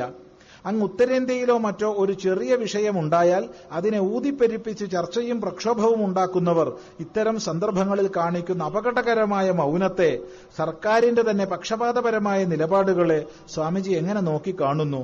ഹിന്ദു സമൂഹം ഇതിനെ എങ്ങനെ നേരിടണം സ്വാമിജിയുടെ ഉപദേശത്തിനായി അഭ്യർത്ഥിക്കുന്നു. വളരെ വളരെ പ്രസക്തമായ ഒരു വിഷയമാണ് ഇതിൽ സൂചിപ്പിച്ചത്. കാരണം ബഹുമാനപ്പെട്ട കോടതികൾ നമ്മുടെ രാജ്യത്ത് നിലവിലുള്ള നിയമത്തിന്റെ അടിസ്ഥാനത്തിലാണ് വിധികൾ പുറപ്പെടുവിക്കുന്നത്. അല്ലാതെ തോന്നിയോണല്ല അത്തരം നിയമക്രമത്തിന്റെ അടിസ്ഥാനത്തിൽ ഒരു ഭാഗത്തു നിന്ന് മാത്രം സാക്ഷികളോടുകൂടിയ വിവാഹം നിലനിൽക്കില്ല എന്ന് കോടതി പറഞ്ഞ് വിവാഹം അസാധുവാക്കിയതിനെ തുടർന്ന് വളരെ പെട്ടെന്നാണ് എറണാകുളത്ത് ഒരു ഹർത്താൽ പ്രഖ്യാപനമുണ്ടായതും ഹൈക്കോടതിയെ വെല്ലുവിളിച്ചുകൊണ്ട് ബഹുമാന്യ ജസ്റ്റിസിനെ സംബന്ധിച്ച് അസഭ്യ പ്രസംഗം ചെയ്തുകൊണ്ട് ആയിരക്കണക്കിന് യുവാക്കളും വൃദ്ധന്മാരും ഒക്കെ പങ്കെടുത്ത വലിയൊരു ഒരു സംഘർഷ യാത്ര എറണാകുളത്തുണ്ടായത്. അത്തരം യാത്ര ഉണ്ടായി എന്നുള്ളതല്ല വിഷയം. പ്രധാനപ്പെട്ട് നമ്മൾ ശ്രദ്ധിക്കേണ്ടത് രണ്ട് വിഷയമാണ്. ഒന്ന് ബഹുമാനപ്പെട്ട കോടതിക്കെതിരായിട്ടുള്ള വെല്ലുവിളി. മറ്റൊരു ബദർ യുദ്ധം കേരളത്തിൽ നടക്കുമെന്ന് പൊതുവായി മൈക്കിലൂടെ പ്രസംഗിക്കപ്പെട്ടു എറണാകുളത്ത്. അതൊരു ചെറിയ വിഷയമല്ല. അതിലുപരി വലിയ പ്രക്ഷോഭങ്ങളെ നേരിടാൻ വേണ്ടി പോലീസിന് ജലപീരങ്കി ഉപയോഗിക്കേണ്ടി വരുമ്പോൾ ആ ജലപീരങ്കിക്ക് വേണ്ട വെള്ളം സ്റ്റോർ ചെയ്യുന്ന വലിയ പോലീസ് വാഹനം അതിന്റെ മുകളിൽ കയറി നിന്ന് മൈക്രോഫോൺ ഉപയോഗിച്ചുകൊണ്ട് മത തീവ്രവാദികൾ പ്രസംഗിച്ചു. അത് നോക്കി കണ്ടുകൊണ്ട് പോലീസ് നിൽക്കുക. എവിടെ എത്തി നമ്മൾ ഒന്ന് ആലോചിച്ചു നോക്കൂ. പോലീസിന്റെ ഉടമസ്ഥതയിലുള്ള ജലപീരങ്കിക്ക് വെള്ളം ശേഖരിക്കുന്ന ടാങ്കറിന്റെ മുകളിൽ നിന്ന് മൈക്രോഫോൺ ഉപയോഗിച്ച് പ്രസംഗിക്കുന്നു. ഇവിടെ ഏത് മാധ്യമത്തിൽ എത്ര വാർത്ത വന്നു ഇതിനെക്കുറിച്ച്? ഇനി അതിൽ വേറെ രസമുണ്ട്. ആ വിധിന്യായം പുറപ്പെടുവിച്ചത് ബഹുമാന കേരള ഹൈക്കോടതിയിലെ രണ്ട് ജസ്റ്റിസുമാരാണ്. ചേർന്നിട്ടാണ് ബെഞ്ചാണ്. അതിൽ ഒരു ജസ്റ്റിസിന്റെ പേര് ഹിന്ദു പേരാണെന്ന് തോന്നുന്ന പേരാണ്. രണ്ടുപേരും മതം പറഞ്ഞ കോടതിയുടെ മതം പറയാൻ പാടില്ല. പക്ഷെ പേര് മാത്രമേ ഹിന്ദു ഉള്ളൂ. പക്ഷേ ഹിന്ദു പേരുള്ള ആളെ മാത്രമായി ഇവർ തെറി വിളിച്ചത്. അദ്ദേഹത്തെ മാത്രമാണ് വളരെയധികം വൃത്തികെട്ട ഭാഷയിൽ അദ്ദേഹത്തെക്കുറിച്ച് പ്രസംഗിച്ചതും അതി വലിയ ഭീകരതയുള്ള ശബ്ദങ്ങളെ കൊണ്ട് അദ്ദേഹത്തിന്റെ ജീവന് തന്നെ ഭീഷണിയാകും വിധത്തിലുള്ള പ്രസംഗങ്ങൾ ചെയ്തതും. ഇതൊക്കെ നടന്നത് എറണാകുളം സിറ്റിക്കുള്ളിൽ. നമ്മുടെ മാധ്യമങ്ങൾ ഇതൊന്നും കണ്ടിട്ടില്ല. ഇതൊന്നും കണ്ടിട്ടില്ല. കാണുകയുമില്ല. കാരണം അവന്റെ ദൃഷ്ടി വേറെ എവിടെയൊക്കെയോ കൊരുക്കിയിരിക്കുക ഈ അവസ്ഥയാണ് കേരളീയ സമൂഹത്തിന്റെ ഇന്നത്തെ അവസ്ഥ. ഇത് ചിന്തിക്കുക. വളരെയധികം ഗൗരവത്തോടുകൂടി ഈ സ്ഥിതിയെ നമ്മൾ വിലയിരുത്തണം. ഇന്ന് നമ്മുടെ സമൂഹത്തിൽ ഏറെ ചർച്ചയായി കൊണ്ടിരിക്കുന്ന ഒരു പ്രശ്നമാണല്ലോ ലവ് ജിഹാദ്. സ്വാമിജി പത്തോ പതിനഞ്ചോ വർഷം മുൻപ് ഈ വിഷയത്തിൽ സമൂഹത്തിൽ ജാഗ്രതാ നിർദ്ദേശം കൊടുത്തുകൊണ്ട് സംസാരിക്കുന്നത് കേട്ടിട്ടുണ്ട്. ഈ വിഷയം നമ്മൾ തൊണ്ണൂറ്റിയാറ് മുതൽ പ്രസംഗിക്കാൻ തുടങ്ങിയിട്ടുണ്ട്. തൊണ്ണൂറ്റിയാറ്. എന്നാൽ പൊതു സമൂഹത്തിലും ശ്രദ്ധയിലും ഇത് വന്നത് രണ്ടായിരത്തി നാല് മുതൽക്കാണ്. അതിനും എട്ട് വർഷം മുമ്പ്. എങ്ങനെ സാധിച്ചു എന്ന് ചോദിച്ചാൽ നമ്മളുമായിട്ട് വളരെ അടുത്ത് ബന്ധപ്പെടുന്ന ഒരു മുസ്ലിം സഹോദരൻ അദ്ദേഹം ഒരു യുക്തിവാദി പ്രസ്ഥാനത്തിന്റെ അംഗമാണ്. അദ്ദേഹം ഈ വിഷയം ഇത്തരമൊരു തീരുമാനം അഖില ലോക തലത്തിലുള്ളത് കേരളത്തിൽ നടപ്പിലാക്കാൻ തീരുമാനങ്ങൾ എടുക്കപ്പെട്ടിട്ടുണ്ട് എന്ന് ആയിരത്തി തൊള്ളായിരത്തി തൊണ്ണൂറ്റിയാറിൽ ആശ്രമത്തിൽ വന്ന് സംസാരിക്കുകയുണ്ടായി. അതിനെ തുടർന്നാണ് നമ്മുടെ പ്രഭാഷണങ്ങളിൽ രക്ഷിതാക്കൾ ജാഗ്രത പുലർത്തണം പെൺകുട്ടികൾ ജാഗ്രത പുലർത്തണം എന്ന് പ്രസംഗിക്കാൻ തുടങ്ങിയത്. എന്നാൽ ഇത് സമൂഹ പൊതുസമൂഹത്തിന് മുമ്പിൽ വന്നത് ശ്രീ അച്യുതാനന്ദൻ മുഖ്യമന്ത്രിയായിരിക്കുന്ന കാലഘട്ടത്തിലാണ്. കേരള കാത്തലിക് ബിഷപ്സ് കൗൺസിലിന്റെ മുഖപത്രമായ ജാഗ്രതയിലാണ് ഇതിനെ സംബന്ധിച്ച് ആദ്യത്തെ ലേഖനം വന്നത്. അതിനെ തുടർന്ന് കേരള കൗമുദി ഇത് വളരെ വിസ്തരിച്ച് പ്രസിദ്ധീകരിച്ചു. അതിനുശേഷമാണ് മറ്റ് ഹൈന്ദവ പ്രസ്ഥാനങ്ങളിലെല്ലാം തന്നെ ഇത് വലിയൊരു ചർച്ചയായതും ഇതിനെ സംബന്ധിക്കുന്ന വാർത്തകൾ വന്നതും. ശ്രദ്ധിക്കുക. ഇന്ന് ഹിന്ദു സമൂഹത്തെ മാത്രമല്ല ക്രിസ്ത്യൻ സമൂഹത്തെയും ഇത് വലിയ തോതിൽ ബാധിച്ചിട്ടുണ്ട്. ഈ വിഷയത്തിൽ കൂടുതൽ ഇടപെടുന്ന ഒരു ആചാര്യൻ എന്ന നിലയിൽ പ്രശ്നത്തിന്റെ ഗൌരവം നമ്മൾ എങ്ങനെയാണ് സമൂഹത്തെ ധരിപ്പിക്കേണ്ടത്? ഇതിന്റെ പരിഹാരം എന്താണെന്ന് സ്വാമിജി പല വേദികളിൽ പറഞ്ഞു കേട്ടിട്ടുണ്ടെങ്കിലും ഇവിടെ കൂടിയിരിക്കുന്ന സജ്ജനങ്ങളെ ഉദ്ദേശിച്ചുകൊണ്ട് പരിഹാരം നിർദ്ദേശം അഭ്യർത്ഥിക്കുന്നു. പരിഹാരം മറ്റൊന്നുമില്ല. അവനവന്റെ വീട്ടിൽ ആചാരശുദ്ധി ഉണ്ടാവുക. അവനവന്റെ വീട്ടിൽ അമ്മ അച്ഛൻ നമ്മുടെ ധർമാചാരങ്ങളെ ചെയ്യുന്നവരാവുക. സന്ധ്യാസമയത്ത് കുട്ടികളോട് നാമം ജപിക്കാൻ പറയരുത്. അമ്മയും അച്ഛനും ജപിച്ച് കാണിക്കുക. ക്ഷേത്രങ്ങളിലേക്ക് കൊച്ചു കുഞ്ഞുങ്ങളെ കൊണ്ടുപോവുക. സത്സംഗങ്ങൾക്ക് കുഞ്ഞുങ്ങളെ കൊണ്ടുപോവുക. ദിവസവും ഒരു ധാർമ്മിക ബോധത്തെ നൽകുന്ന എന്തെങ്കിലും ഒരു കഥയെങ്കിലും കുഞ്ഞിന് പറഞ്ഞു കൊടുക്കുക.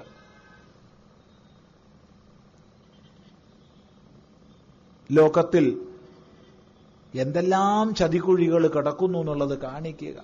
സാക്ഷാൽ സീതാദേവി പോലും സ്വർണവർണവും വെള്ളിവർണവുമുള്ള മാനിനെ കണ്ടപ്പോ കൊതിച്ച് പിന്നാലെ പോയി. കിട്ടിയില്ലെന്ന് വന്നപ്പോ ശ്രീരാമചന്ദ്രനോട് അപേക്ഷിച്ചു. എന്തെല്ലാം ദുഃഖങ്ങൾ അതുകൊണ്ടുണ്ടായെന്ന് നമുക്കറിയാം. ഇന്ന് പുതിയ രൂപഭാവങ്ങളിൽ ഇത് ഇറങ്ങിക്കൊണ്ടിരിക്കുകയാണ്. ഇന്ന് പ്രധാനമായിട്ടുള്ള ഒരു മാധ്യമം ഇന്റർനെറ്റ് മാധ്യമമാണ്. രക്ഷിതാക്കൾ മനസ്സിലാക്കിയ നല്ലത്. കഴിഞ്ഞ ദിവസം ആശ്രമത്തിൽ കൊണ്ടുവന്ന ഒരു കുട്ടി അവൾ ലോകത്തിൽ ഏറ്റവും വെറുക്കുന്നത് അവളുടെ അച്ഛനെയും അമ്മയെയുമാണ്. എന്താ അച്ഛനെ വെറുക്കാൻ ഇത്ര കാരണം? അവളുടെ കയ്യിലുള്ള സ്മാർട്ട് ഫോൺ തിരിച്ചു മേടിച്ചതുകൊണ്ട്. നമ്മൾ വെച്ച് മോളെ ആരാ സ്മാർട്ട് ഫോൺ തന്നത്? അച്ഛൻ തന്നെയാ. ഈ അച്ഛൻ സ്മാർട്ട് ഫോൺ മേടിച്ചു കൊടുത്തിട്ട് പറഞ്ഞു ഇന്ന് ഏത് മേഖലയിൽ ഉയർന്നു പോണെങ്കിലും ഏറ്റവും ആവശ്യം ജനറൽ നോളജാണ് പ്രത്യേകിച്ച് സിവിൽ സർവീസ് എക്സാമിലൊക്കെ ജയിക്കണമെങ്കിൽ ജനറൽ നോളജ് അത്യാവശ്യമാണ്. അതുകൊണ്ട് അത് ലഭിക്കാൻ ഏറ്റവും നല്ല മാർഗം ഇതാണെന്ന് പറഞ്ഞ് ദിവസവും ഒരു മണിക്കൂറെങ്കിലും പോണം ഇന്റർനെറ്റിൽ എന്നിട്ട് പഠിക്കണം എന്നൊക്കെ പറഞ്ഞിട്ട് ആ കുട്ടിക്ക് സ്മാർട്ട് ഫോൺ കൊടുത്തത്. ഏതായാലും കുട്ടി ഓവർ സ്മാർട്ടായി. ആറ് മാസം കഴിഞ്ഞപ്പോഴത്തേക്ക് കാമുകന്മാർ രണ്ട്. ഒന്ന് വടക്കൻ കേരളത്തിൽ ഒന്ന് തെക്കൻ കേരളത്തിൽ. പ്രേമം മൂത്ത് വടക്കൻ കേരളത്തിലുള്ള കാമുകനെ കാണാൻ എവൾ പോകുന്നു? അദ്ദേഹമോ? രണ്ട് വിവാഹം കഴിഞ്ഞ ആൾ. വയസ്സ് അമ്പത്തഞ്ചിന് മുകളിൽ. പോലീസിനാൽ പിടിക്കപ്പെട്ടു. നല്ല കാലത്തിന് പോലീസ് അച്ഛനെ വിളിച്ചു ബന്ധിപ്പിച്ചു. അങ്ങനെയാണ് ഈ കുട്ടിയെയും കൊണ്ട് അച്ഛൻ ആശ്രമത്തിൽ വന്നത്. ചിന്തിക്കുക നമ്മൾ. എന്തൊക്കെയാ നമ്മുടെ മക്കൾക്ക് പറ്റിപ്പോകുന്നത്? എന്താ നമുക്ക് പറ്റുന്നത്? അതുകൊണ്ട് ആചാരശുദ്ധി ഗൃഹങ്ങളിൽ ഉണ്ടാവുക എന്നുള്ളത് മാത്രമേ പരിഹാരമുള്ളൂ. വേറൊരു പരിഹാരവും ഇല്ല. കാരണം ആസൂത്രിതമായൊരു പദ്ധതിയുടെ ഭാഗമാണിത്. എന്നാൽ ഒന്ന് മനസ്സിലാക്കൂ. ഹിന്ദു സമൂഹത്തെക്കാൾ കൂടുതൽ ആദ്യം ടാർഗറ്റ് ചെയ്തിരുന്നത് സിഖ് സമൂഹത്തെയായിരുന്നു. എന്നാൽ സിഖ് ആചാര്യന്മാർ പഞ്ചാബിൽ ഒത്തൊരുമിച്ച് കൂടി തീരുമാനമെടുത്തു. അനുവദിക്കില്ലെന്ന്. അവരുടെ തീരുമാനം തീരുമാനം തന്നെയാ. ഏറെ വിസ്തരിക്കുന്നില്ല. ഇപ്പൊ സിഖ് സമൂഹത്തിന് വലിയ ഭീഷണിയൊന്നുമില്ല. ഓർമ്മിച്ച നന്ന്. ഓരോരുത്തരോടും അറി അവരവർക്ക് മനസ്സിലാവുന്ന ഭാഷയിൽ വേണം സംസാരിക്കുക. എന്നോട് മലയാളത്തിലോ സംസ്കൃതത്തിലോ അല്ലെങ്കിൽ ഇംഗ്ലീഷിലോ അല്ലെങ്കിൽ ഹിന്ദിയിലോ ഒക്കെ പറഞ്ഞാൽ എനിക്ക് മനസ്സിലാവും. പക്ഷെ എന്നോട് ജാപ്പാനീസിലോ ജർമ്മനിലോ പറഞ്ഞാൽ എനിക്ക് മനസ്സിലാവില്ല. പറഞ്ഞതിന്റെ അർത്ഥം നല്ലപോലെ മനസ്സിലാക്കുക. അതുകൊണ്ട് പൗരുഷത്തിന്റെ കരുത്തിന്റെ ശബ്ദം ഉയർത്തേണ്ടടുത്ത് പ്രവർത്തനം ചെയ്യേണ്ടടുത്ത് ആ കരുത്തിന്റെ ശബ്ദം തന്നെ വേണം. അതില്ലാതായി പോകുന്നു നമ്മുടെ സമൂഹത്തിന്. അതുകൊണ്ട് ഓരോ ഗൃഹത്തിലും ജാഗ്രതയുള്ള അന്തരീക്ഷം ഉണ്ടാവട്ടെ. കൊച്ചു കുട്ടികളാവുമ്പം തന്നെ നമ്മുടെ മക്കൾക്ക് കുറച്ചെങ്കിലും ഭരതനാട്യമൊക്കെ പഠിപ്പിച്ചു കൊടുക്കുക. പെൺകുട്ടികൾക്ക് ചെറുപ്പത്തിലെ ഭരതനാട്യം പഠിപ്പിച്ചു കൊടുക്കുക. അവർ വഞ്ചിക്കപ്പെടില്ല. സംശയമില്ല. കുറച്ച് കളരിയൊക്കെ പെൺകുട്ടിയൊക്കെ പഠിപ്പിച്ചു കൊടുക്കുക. ഈ വലത്തെ കാരണത്ത് അടി കിട്ടിയാൽ ഇടത്ത് കാണിച്ചു കൊടുക്കണം എന്നുള്ളത് ദയവ് ഇത് പഠിപ്പിക്കരുത്. വലത്തേക്ക് പോകുന്ന കൈ തട്ടി മാറ്റണമെന്ന് പഠിപ്പിക്കുക. പകരം നമ്മൾ എന്താ പഠിപ്പിച്ചു കൊടുത്തേ? അയ്യോ എന്തൊരു സാധുവാന്നറിയോ? വായി കൈയിട്ടോ കടിക്കില്ല. വായി കൈയിട്ടാ കടിക്കാത്ത ആൾ സാധുവാ. ഒന്നിനും കൊള്ളാത്തവനാ. അല്ലെങ്കിൽ വായി കൈയിടുന്നവൻ ദന്ത ഡോക്ടർ ആയിരിക്കണം എന്നാ കടിക്കരുത്. അല്ലാണ്ട് കണ്ടോന് കൈയിടാനുള്ള സാധനം എന്റെ വായ? ഇങ്ങനെ ഒന്നിനും കൊള്ളാത്തവരായി നമ്മളെ കുട്ടികളെ വളർത്തിക്കഴിഞ്ഞാലേ കഴിഞ്ഞാലേ എന്തിലും ചെന്ന് പെട്ടു പോകും തന്റെ ഇടമുള്ളവരാക്കി വളർത്തുക. അറിവുള്ളവരാക്കി വളർത്തുക. ആചാരശുദ്ധിയുള്ളവരാക്കി വളർത്തുക. അങ്ങനെയുള്ള ഗൃഹങ്ങളിൽ നിന്ന് നമ്മുടെ മക്കൾ ഒരിക്കലും അപകടങ്ങളിൽ പെടില്ല. ഉറപ്പ്.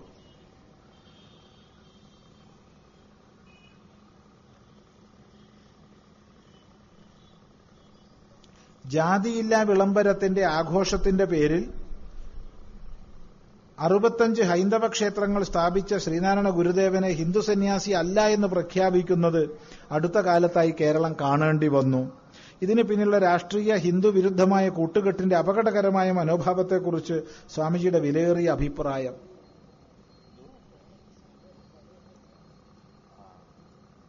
ഇവിടെ ജാതിയില്ല വിളംബരത്തിന്റെ നൂറാം വാർഷികം കഴിഞ്ഞ വർഷം രണ്ട് രീതിയിലും ആചരിക്കുകയുണ്ടായി. ശിവഗിരി മഠത്തിൽ സമുചിതമായിട്ട് അതിന്റെ ഉദ്ഘാടന കർമ്മം നിർവഹിച്ച വേദിയിൽ നമ്മളും ഉണ്ടായിരുന്നു. എന്നാൽ ശ്രീനാരായണ ഗുരുദേവനെ പോലുള്ള ആചാര്യന്മാരെ വിവേകാനന്ദ സ്വാമികളെ പോലുള്ള ആചാര്യന്മാരെ തങ്ങൾ ഉദ്ദേശിക്കുന്ന രീതിയിൽ വ്യാഖ്യാനിച്ച് അവതരിപ്പിക്കുന്ന ഒരു പ്രവണത ഇന്ന് വളർന്നിട്ടുണ്ട്. പക്ഷെ നല്ല കാലം. അവർക്ക് ഗുരുദേവന്റെ പുസ്തകങ്ങൾ ഒന്നും വേണ്ട. ഗുരുദേവന്റെ ഫോട്ടോഗ്രാഫ് മാത്രം മതി. ഇത് ഏതുപോലെയാന്ന് ചോദിച്ചാൽ സംസ്കൃതത്തിലൊരു ന്യായമുണ്ട്. അർദ്ധ കുക്കുട പാകന്യായം എന്ന് വെച്ചാൽ ഒരു കോഴിയുടെ പകുതി മുറിച്ചിട്ട് കറി വയ്ക്കുന്നു നേർ പകുതി അങ്ങ് മുറിക്കണം കോഴിയെ കേട്ടോ? എന്നിട്ട് അങ്ങ് കറി വെക്കണം. അപ്പൊ മറ്റേ പകുതി എന്താ ചെയ്തത്? അത് മുട്ടയിടാൻ വേണ്ടി വെച്ചതാ. ഇതാണ് അർദ്ധകുക്കുട പാകന്യായം ഈ ന്യായത്തിൽ ആ യവന്മാരിപ്പോ വിവേകാനന്ദ സ്വാമി ആയാലും ശ്രീനാരായണ ഗുരുദേവനായാലും ഒക്കെ ഉപയോഗിച്ചുകൊണ്ടിരിക്കണേ. ഫോട്ടോ മാത്രം മതി. എന്നാലും അതിനൊരു ഗുണവശമുണ്ടേ. എന്താ ഗുണം സ്വാമി? ഇങ്ങനെ ഫോട്ടോ കാണുമ്പോ ഒരു നൂറിൽ ഒരാൾക്കെങ്കിലും തോന്നും അദ്ദേഹത്തിന്റെ ഏതെങ്കിലും ഒരു പുസ്തകം ഒന്ന് വായിക്കണം. അങ്ങനെ ഒരാൾക്ക് തോന്നിയ അവൻ വായിക്കുമല്ലോ വായിച്ചാൽ മനസ്സിലാവുമല്ലോ ഇത്ര ദിവസം ഞാൻ എന്തൊക്കെയാ തെറ്റിദ്ധരിച്ചേ. എത്രമാത്രം എന്നെ തെറ്റിദ്ധരിപ്പിച്ചേ? അതുകൊണ്ട് ഇത്തരം ആചാര്യന്മാരുടെ വാക്കുകളെ വളച്ചൊടിച്ചിട്ടാണെങ്കിൽ പോലും അവരുടെ ഫോട്ടോകളൊക്കെ വയ്ക്കുന്ന പ്രക്രിയയെ വളരെ സന്തോഷപൂർവമാണ് നമ്മൾ നോക്കി കാണുന്നത്. അതുകൊണ്ട് ഒരപകടവും സംഭവിക്കാനില്ല. അവനവന്റെ പാപ്പരത്തത്തെ ബോധിപ്പിക്കുകയും. കാരണം മറ്റു ഫോട്ടോ ഒന്നും വെച്ചിട്ട് കാര്യമില്ലേ? അതൊന്നും ആകർഷിക്കണില്ല. ആകർഷിക്കണമെങ്കിൽ ആധ്യാത്മിക ആചാര്യന്മാരുടെ ഫോട്ടോ വേണമെന്നായിരിക്കുന്നു. അങ്ങനെ സ്വയം പാപ്പരത്വം വിളിച്ചു കാണിക്കുകയും ചെറിയൊരു ശതമാനം പേർക്കെങ്കിലും ഈ ആചാര്യന്മാർ എന്ത് പറഞ്ഞു എന്ത് പഠിപ്പിച്ചു എന്ന് പഠിക്കുന്നതിനുള്ള പ്രേരണ നൽകുകയും ചെയ്യുന്നത് കൊണ്ട് ഇത്തരം പ്രക്രിയകളെ പ്രവണതകളെ സന്തോഷപൂർവമാണ് നമ്മൾ വ്യക്തിപരമായി നോക്കി കാണുന്നത്. ആരാധനാലയങ്ങൾ അടക്കമുള്ള സ്ഥാപനങ്ങളിൽ ഉച്ചഭാഷിണിക്ക് വിലക്ക് വന്നിരിക്കുകയാണല്ലോ. വളരെ സന്തോഷകരമാണത്. ഒരു നിശ്ചിത ഡെസിബലിൽ കൂടിയ ശബ്ദം ഉപയോഗിക്കുന്നത് രാഷ്ട്രീയക്കാരായാലും ഇതുപോലുള്ള പ്രസംഗവേദികളിലായാലും അമ്പലങ്ങളിലായാലും പള്ളികളിലായാലും തെറ്റ് തെറ്റ് തന്നെയാണ്. കാരണം മലിനീകരണത്തിൽ വളരെ പ്രധാനപ്പെട്ട ഒരു മലിനീകരണമാണ് ശബ്ദ മലിനീകരണം അത് നിശ്ചിത ഡെസിബലിൽ കൂടിയ ശബ്ദം ഉണ്ടാവരുത്. അതുകൊണ്ട് വിലക്ക് വളരെ സന്തോഷപൂർവം നമ്മളെല്ലാം സ്വീകരിക്കേണ്ടതാണ്. പക്ഷെ മുസ്ലിം പള്ളികൾക്ക് ഇതിൽ ഇളവനുവദിച്ചിരിക്കുകയാണ്. അത് എത്ര ആലോചിച്ചിട്ടും മനസ്സിലാവാത്തൊരു വിഷയം അത് മുസ്ലിമിന്റെ ശബ്ദം എത്രയായാലും കുഴപ്പമില്ല. അത് മലിനീകരണാവില്ല. അതിന് പറഞ്ഞു കേൾക്കണ എന്താണെന്നറിയോ സ്വാമി അതൊരു ഒരു മിനിറ്റ് ഒന്നേകാൽ മിനിറ്റ് അല്ലേ അതുകൊണ്ട് കുഴപ്പമില്ല. എന്ത് വിഡ്ഢിത്താന്ന് ആലോചിച്ച് നോക്കൂ. ഞാൻ ഒരു ദൃഷ്ടാന്തം പറഞ്ഞുതരാം നിങ്ങൾക്ക്. ഒരമ്മ കുഞ്ഞിനെ സ്നേഹപൂർവം തട്ടി ഉറക്കുക എന്ന് വിചാരിച്ചോളൂ. എന്തെങ്കിലും പാട്ടൊക്കെ പാടി തട്ടി തലോടി അങ്ങനെ ഉറക്കുക എന്ന് വിചാരിച്ചോളൂ. നല്ല പാട്ട് പാടിയിട്ട് അമ്മ. മനസ്സിലായില്ലോ? ഇല്ലേ? ഒരു പതിനായിരം തട്ട് ആ കുഞ്ഞിനെ തട്ടുന്നുണ്ട് അമ്മ എന്ന് വിചാരിച്ചോളൂ. വിചാരിച്ചല്ലോ ഈ പതിനായിരം തട്ടിന്റെ ശക്തി ഒന്നിച്ചാക്കിയിട്ട് ഒരു തട്ട് തട്ടിയാലോ? കുട്ടി അപ്പ ചത്തുവോ? എന്താ സംശയം? ആർക്കാ സംശയമുള്ള? ഒറ്റ തട്ടല്ലേ അമ്മ തട്ടിയുള്ളൂ. എടേ ആ തട്ട് മതി. കാരണം ഉറക്കാൻ വേണ്ടി തലോടി തട്ടുന്ന പതിനായിരം തട്ടിന്റെ ശക്തി ഒന്നിച്ചായപ്പോ കുട്ടി അന്നേരം ചത്തുപോകും എല്ല് എല്ല് പൊടിഞ്ഞു പോവും. ഇതുപോലെയായി അവൻ ഒരു മിനിറ്റേ ഉള്ളൂ എന്ന് പറഞ്ഞിട്ട് കാര്യമില്ല. ക്രിസ്ത്യൻ പള്ളിയിലോ അല്ലെങ്കിൽ ഹിന്ദു ക്ഷേത്രത്തിലോ ഒരു മണിക്കൂർ വെക്കുന്നതിന്റെ ശബ്ദത്തിലല്ലേ വരവ്?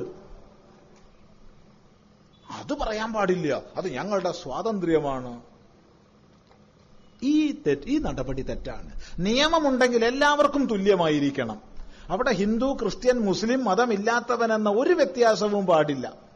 പക്ഷേ ഇവിടെ ഭരണകൂടം പണ്ട് പണ്ട് ദേവന്മാർക്ക് ദേവന്മാർ തപസ് ചെയ്യുന്ന അസുരന്മാർക്ക് അവിഹിതങ്ങളായ വരങ്ങളെ കൊടുത്തു കൊടുത്തവരെ വലുതാക്കി. അവസാനം വരം കൊടുത്ത ദേവന് തന്നെ ഇരിക്കപ്പുറതിയില്ലാത്ത അവസ്ഥ വരുന്ന ചരിത്രം പുരാണങ്ങളിൽ ആവർത്തിച്ചിട്ടുണ്ട്. അപ്പോഴാണ് ഭഗവാൻ അവതാരം എടുത്തൊക്കെ വരുന്നതായിട്ട് പുരാണങ്ങളിൽ പറയുന്നത്. ഇതേ സംഭവമാണ് ഇപ്പൊ ആവർത്തിക്കുന്നത്. ഇങ്ങനെ വാരിക്കോരി കൊടുക്കുക തന്നെയാ. കൊടുക്കുന്നതിനനുസരിച്ച് വിലപേശലും ചോദിക്കലും വളരുകയാ. അതിനനുസരിച്ച് വോട്ട് ബാങ്ക് വളരുകയാ. അതിനനുസരിച്ച് മാധ്യമങ്ങളുടെ തണൽ വളരുകയാ. ഇതൊരു ഒരു വിഷയ സർക്കിളാണ്. എവിടെയെങ്കിലും ഇത് ബ്രേക്ക് ചെയ്തേ മതിയാവും. ഇല്ലെങ്കിൽ നമ്മുടെ രാഷ്ട്രം അപകടത്തിൽപ്പെടും. ഇല്ലെങ്കിൽ ലോകം അപകടത്തിൽപ്പെടും. അതുകൊണ്ട് ഉച്ചഭാഷിണിയുടെ ഒരു നിശ്ചിത ശബ്ദത്തിൽ കൂടിയുള്ള ഉപയോഗം തടയുന്നത് ഏറ്റവും യുക്തമാണ്. പക്ഷെ അതെല്ലാവർക്കും ബാധകമായിരിക്കണം രാഷ്ട്രീയ പ്രസംഗങ്ങളായാലും ഹൈന്ദവ ക്ഷേത്രങ്ങളായാലും ക്രിസ്ത്യൻ പള്ളികളായാലും മുസ്ലിം പള്ളികളായാലും ഒക്കെ ഒരുപോലെയായിരിക്കണം നിയമദൃഷ്ടിയിൽ. അല്ലാത്ത പക്ഷം എന്തേ നമുക്ക് ഉപയോഗിച്ചാൽ അവിടെ ഉപയോഗിച്ചാൽ നമുക്ക് ഉപയോഗിച്ചൂടെ? നിയമലംഘനം ചെയ്തൂടെ? ഒരാൾക്ക് മാത്രം ഇങ്ങനെ പാടുണ്ടോ? അല്ല അവിടെ ഇത്ര ഡെസിബലിൽ കൂടുതലായാൽ അപകടമില്ല എന്ന് ഏതെങ്കിലും ശാസ്ത്രജ്ഞൻ സർട്ടിഫൈ ചെയ്തിട്ടുണ്ടോ? ഉണ്ടെങ്കിൽ തിരക്കേടില്ല. വല്ലാത്ത ആപത്കരമായ പ്രവണതകളും പ്രക്രിയകളുമാണ് ഇതൊക്കെ. അവയെ തിരിച്ചറിയുക എന്ന് മാത്രം ഈ സന്ദർഭത്തിൽ സൂചിപ്പിക്കട്ടെ. അദ്വൈതാശ്രമത്തെക്കുറിച്ചും അതിന്റെ പ്രവർത്തനത്തെക്കുറിച്ചും അറിയാൻ താല്പര്യമുണ്ട് അതുപോലെ ഇരുപത്തഞ്ചാം വാർഷികത്തിന്റെ ആഘോഷം ഏതെല്ലാം രീതിയിലാണെന്നും ധർമ്മസംവാദം കൊണ്ട് എന്താണ് ഉദ്ദേശിക്കുന്നത് അറിയാൻ താല്പര്യമുണ്ട് അദ്വൈതാശ്രമത്തിന്റെ പ്രവർത്തനത്തെക്കുറിച്ച് ഇപ്പൊ വിശദീകരിക്കുന്നില്ല. ഇവിടെ എല്ലാവരും ആശ്രമത്തിന്റെ ഒരു ബ്രോഷർ ഉണ്ട്. അത് മേടിക്കുക വീട്ടിൽ കൊണ്ടുപോവുക വായിച്ചു നോക്കുക. അതിൽ വ്യക്തമായിട്ട് പറഞ്ഞിട്ടുണ്ട്. ഈ സമയം നമ്മൾ അതിനു വേണ്ടി ഉപയോഗിക്കുന്നില്ല. ഏതായാലും ഒന്ന് മാത്രം പറയട്ടെ. ഇരുപത്തഞ്ചാം വാർഷികത്തോടനുബന്ധിച്ച് വിവിധ സേവാ പ്രവർത്തനങ്ങൾ നമ്മുടെ തീർത്തും സഞ്ചാരശേഷി നഷ്ടപ്പെട്ട് നട്ടൽ പൊട്ടിയിട്ടും മറ്റു രോഗങ്ങളാൽ ബാധിക്കപ്പെട്ടുമൊക്കെ സഞ്ചാരശേഷി നഷ്ടപ്പെട്ടവർക്ക് ഒരു സാന്ത്വന കേന്ദ്രം പാലിയേറ്റീവ് കെയർ സെന്റർ ആരംഭിക്കാനുള്ള പദ്ധതിയുണ്ട്. സാന്ത്വനം എന്ന പേരിൽ അതുപോലെ കൊളത്തൂരിൽ തീർത്തും അശരണരായ വൃദ്ധന്മാരെ ഉദ്ദേശിച്ച് ഒരു വൃദ്ധസേവാ കേന്ദ്രത്തിന്റെ പണി നടക്കുന്നുണ്ട്. കൊളത്തൂരുകാർക്കല്ല മൊത്തം എല്ലാവർക്കും വേണ്ടിയിട്ട്. അതുപോലെ തീർത്തും ദാരിദ്ര്യ ക്ലേശമുള്ളവർക്ക് സൗജന്യ ചികിത്സയും ഔഷധവും ലഭിക്കുന്നതിനുള്ള ശാന്തിസുധ എന്നൊരു കേന്ദ്രം കോഴിക്കോട് ആരംഭിക്കുന്നുണ്ട്. ഇങ്ങനെ പല പ്രവർത്തനങ്ങളും ഇരുപത്തഞ്ചാം വാർഷികത്തോടനുബന്ധിച്ചുണ്ട്. സാന്ദർഭികമായി പറയട്ടെ ആശ്രമത്തിൽ നിന്ന് അദ്വൈതാശ്രമം സത്സംഗം എന്നൊരു മാസിക പ്രസിദ്ധീകരിക്കുന്നുണ്ട്. കഴിയുന്നതും പേര് അതിന്റെ വരിക്കാരായി ചേർന്നാൽ നമ്മുടെ വീടുകളിലേക്ക് അത് നല്ലതാണ്. പ്രത്യേകിച്ച് കുട്ടികളെ എങ്ങനെയാണ് ധർമ്മബോധമുള്ളവരാക്കി പഠിപ്പിക്കേണ്ടത് എന്നുള്ളതിനൊരു പങ്ക്തി അതിലുണ്ട്. ഇത്തരം സംശയ നിവാരണങ്ങൾക്ക് മാത്രമായിട്ടൊരു പങ്ക്തിയുണ്ട്. ആഴത്തിൽ വേദാന്തം പഠിക്കാൻ ഒരു പങ്ക്തിയുണ്ട്. രണ്ട് പങ്ക്തികളുണ്ട്. ആഴത്തിൽ ധർമ്മശാസ്ത്രം പഠിക്കാൻ ഒരു പങ്ക്തിയുണ്ട്. സംസ്കൃത ഭാഷ ശാസ്ത്രീയമായി പഠിക്കാൻ ഒരു പങ്ക്തിയുണ്ട്.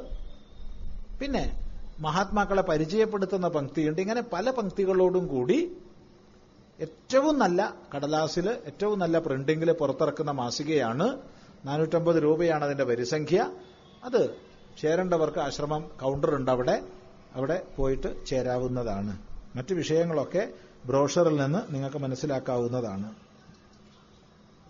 ഹൈന്ദവ ക്ഷേത്രങ്ങളിലെ ഉത്സവാദി അനുഷ്ഠാനങ്ങളിൽ വർദ്ധിച്ചു വരുന്ന ആർഭാടങ്ങളും സാമ്പത്തിക ധൂർത്തും ഗാനമേളകളും വെടിക്കെട്ടുകളും അനിവാര്യമാണോ? അനിവാര്യമാണോ എന്നല്ല ആപത്കരമായതുകൊണ്ട് ഒഴിവാക്കേണ്ടതാണ്. ഈ കൊല്ലം ജില്ലയിൽ തന്നെ നൂറിലധികം പേര് എങ്ങനെയൊക്കെയാണ് ഒരൊറ്റ സ്ഫോടനത്തിന്റെ ഫലമായിട്ട് മരണപ്പെട്ടതെന്ന് നമുക്കറിയാം.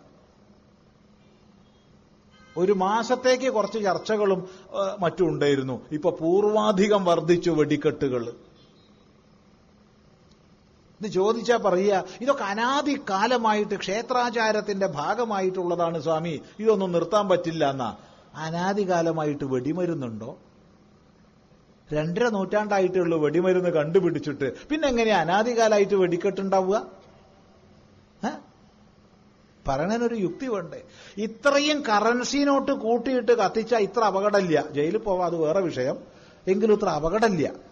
കാരണം അവിടെ കാർബൺ ഡൈ ഓക്സൈഡ് ഒക്കെ ഉണ്ടാവുള്ളൂ. ഇത് carbon dioxide carbon monoxide sulphur monoxide മാത്രമല്ല അതിമാരകങ്ങളായ ലെഡ് ഓക്സൈഡുകൾ വരെ ഉണ്ടാവുന്നുണ്ട്. ശബ്ദത്തിന്റെ പ്രകമ്പനങ്ങൾ. പത്തും നോക്കൂ കഴിഞ്ഞ വർഷം പാലക്കാട് ടൗണിൽ വെടിക്കെട്ട് നടന്നപ്പോ പതിനൊന്ന് കിലോമീറ്റർ ദൂരെയുള്ള ആശ്രമത്തിന്റെ ബ്രാഞ്ചുണ്ട് പാലക്കാട്. പതിനൊന്ന് കിലോമീറ്റർ ദൂരെയുള്ള ആശ്രമത്തിന്റെ ബ്രാഞ്ചിൽ അവിടെ കഴുകി കമഴ്ത്തി വെച്ച പാത്രങ്ങളൊക്കെ അങ്ങനെ കിറുകിറ് ശബ്ദം ഉണ്ടാക്കി വിറക്കിയ പതിനൊന്ന് കിലോമീറ്റർ ദൂരെയുള്ള വെടിക്കെട്ടിന്റെ ഫലമായിട്ട് ഒന്ന് ആലോചിച്ചു നോക്കുക ആ ചുറ്റുപാടുള്ള ഗർഭിണികളുടെ സ്ഥിതി എന്താ?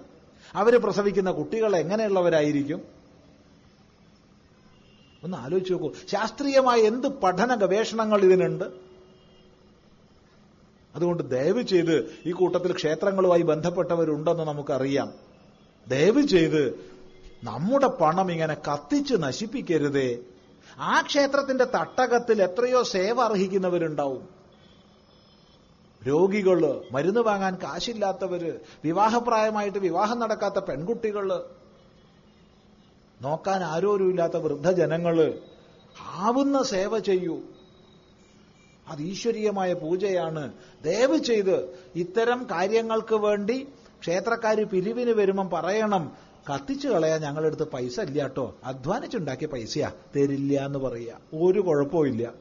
ഒരു ദൈവകോപവും വരില്ല. ദൈവാനുഗ്രഹം വരികയുള്ളൂ. ക്ഷേത്രക്കാര് പറയുക എന്താ അറിയോ? സ്വാമി ഞങ്ങൾക്ക് ചെലവില്ല. ഇത് സ്പോൺസർമാര് സ്പോൺസർ ചെയ്യുന്നതാണ്. ഇതാണ് ക്ഷേത്രക്കാര് പറയുക. അങ്ങനെയാണ് അവരെ കൊണ്ട് എന്തൊക്കെ നല്ല കാര്യങ്ങൾക്ക് സ്പോൺസർ ചെയ്യിപ്പിക്കാം? ഈ ആപത്ത് വേണോ?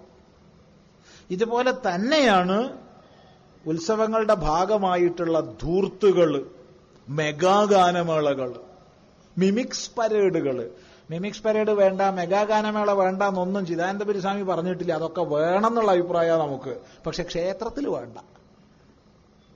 തലമുടി തലയിൽ നല്ല സുഖ. ചോറ്റും പാത്രത്തിൽ വലിയ സുഖമില്ല. സ്ഥലം മാറിയ ഒന്നും ശോഭിക്കില്ല. അവിടെ ക്ഷേത്രകലകൾ എന്തൊക്കെ ഉണ്ട് ഇതാര് പ്രോത്സാഹിപ്പിക്കാനുണ്ട്? പിന്നെ ക്ഷേത്രകലകളൊക്കെ ഉപേക്ഷിക്കപ്പെടുന്നു നിങ്ങൾ ആരും പേടിക്കൊന്നും വേണ്ട. കാരണം ഒരു കാലത്ത് ഇവാഞ്ചലൈസേഷൻ ഓഫ് ഇന്ത്യ എന്ന് പറഞ്ഞ് നടന്നവര് ഇപ്പൊ ഇന്ത്യനൈസേഷൻ ഓഫ് ക്രിസ്ത്യാനിറ്റി ഏറ്റെടുത്തിരിക്കുക അതുകൊണ്ട് ക്ഷേത്രങ്ങളിലൊക്കെ കൊടിമര പള്ളികളിൽ കൊടിമരം വന്നു കഴിഞ്ഞു ദീപസ്തംഭങ്ങൾ വന്നു കഴിഞ്ഞു എല്ലാം വന്നു കഴിഞ്ഞു. ഇനി എന്തായാലും ക്ഷേത്രകലകൾ ഏറെ താമസിയാതെ കൂത്തും കൂടിയാട്ടവും തുള്ളലും ഒക്കെ പള്ളികളിലൊക്കെ നടന്നുള്ളൂ അതുകൊണ്ട് അത് നിലനിൽക്കുന്ന ഒരു സന്തോഷം നമുക്കുണ്ട്. കാരണം ഹിന്ദുവിന് ഇതൊന്നും വേണ്ടല്ലോ? അതുകൊണ്ട് ദയവ് ചെയ്ത് ചിന്തിക്കുക. ക്ഷേത്രത്തിൽ എന്ത് വേണം എന്ത് വേണ്ട എന്ന് മനസ്സിലാക്കി പ്രവർത്തിക്കുക. ഇങ്ങനെ പണം നശിപ്പിക്കരുതേ. ഇങ്ങനെ പണം നശിപ്പിക്കാൻ നമുക്കില്ല. പക്ഷെ ഇത് പറയുമ്പോ ചിദാനന്ദപുരി സ്വാമി ആരാകുന്നു എന്നറിയോ നിരീശ്വരവാദിയായി മുദ്ര കുത്തപ്പെടുന്നു.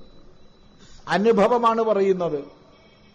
പതിനഞ്ച് വർഷങ്ങൾ പതിനാറ് വർഷങ്ങൾക്ക് മുമ്പ് കോഴിക്കോട് ജില്ലയിൽ ഒരു ക്ഷേത്രത്തിൽ പ്രഭാഷണം ചെയ്യാൻ പോയപ്പോ രണ്ട് വിഷയങ്ങൾ അവിടെ മനസ്സിലാക്കാൻ കഴിഞ്ഞു. ഒന്ന് ആ വർഷം ആ ക്ഷേത്രത്തിൽ എട്ട് ലക്ഷം രൂപയുടെ കരിമരുന്നാണ് പൊട്ടിക്കുന്നത്. ഇപ്പൊ അല്ല പത്ത് പതിനാറ് കൊല്ലങ്ങൾക്ക് മുമ്പാ.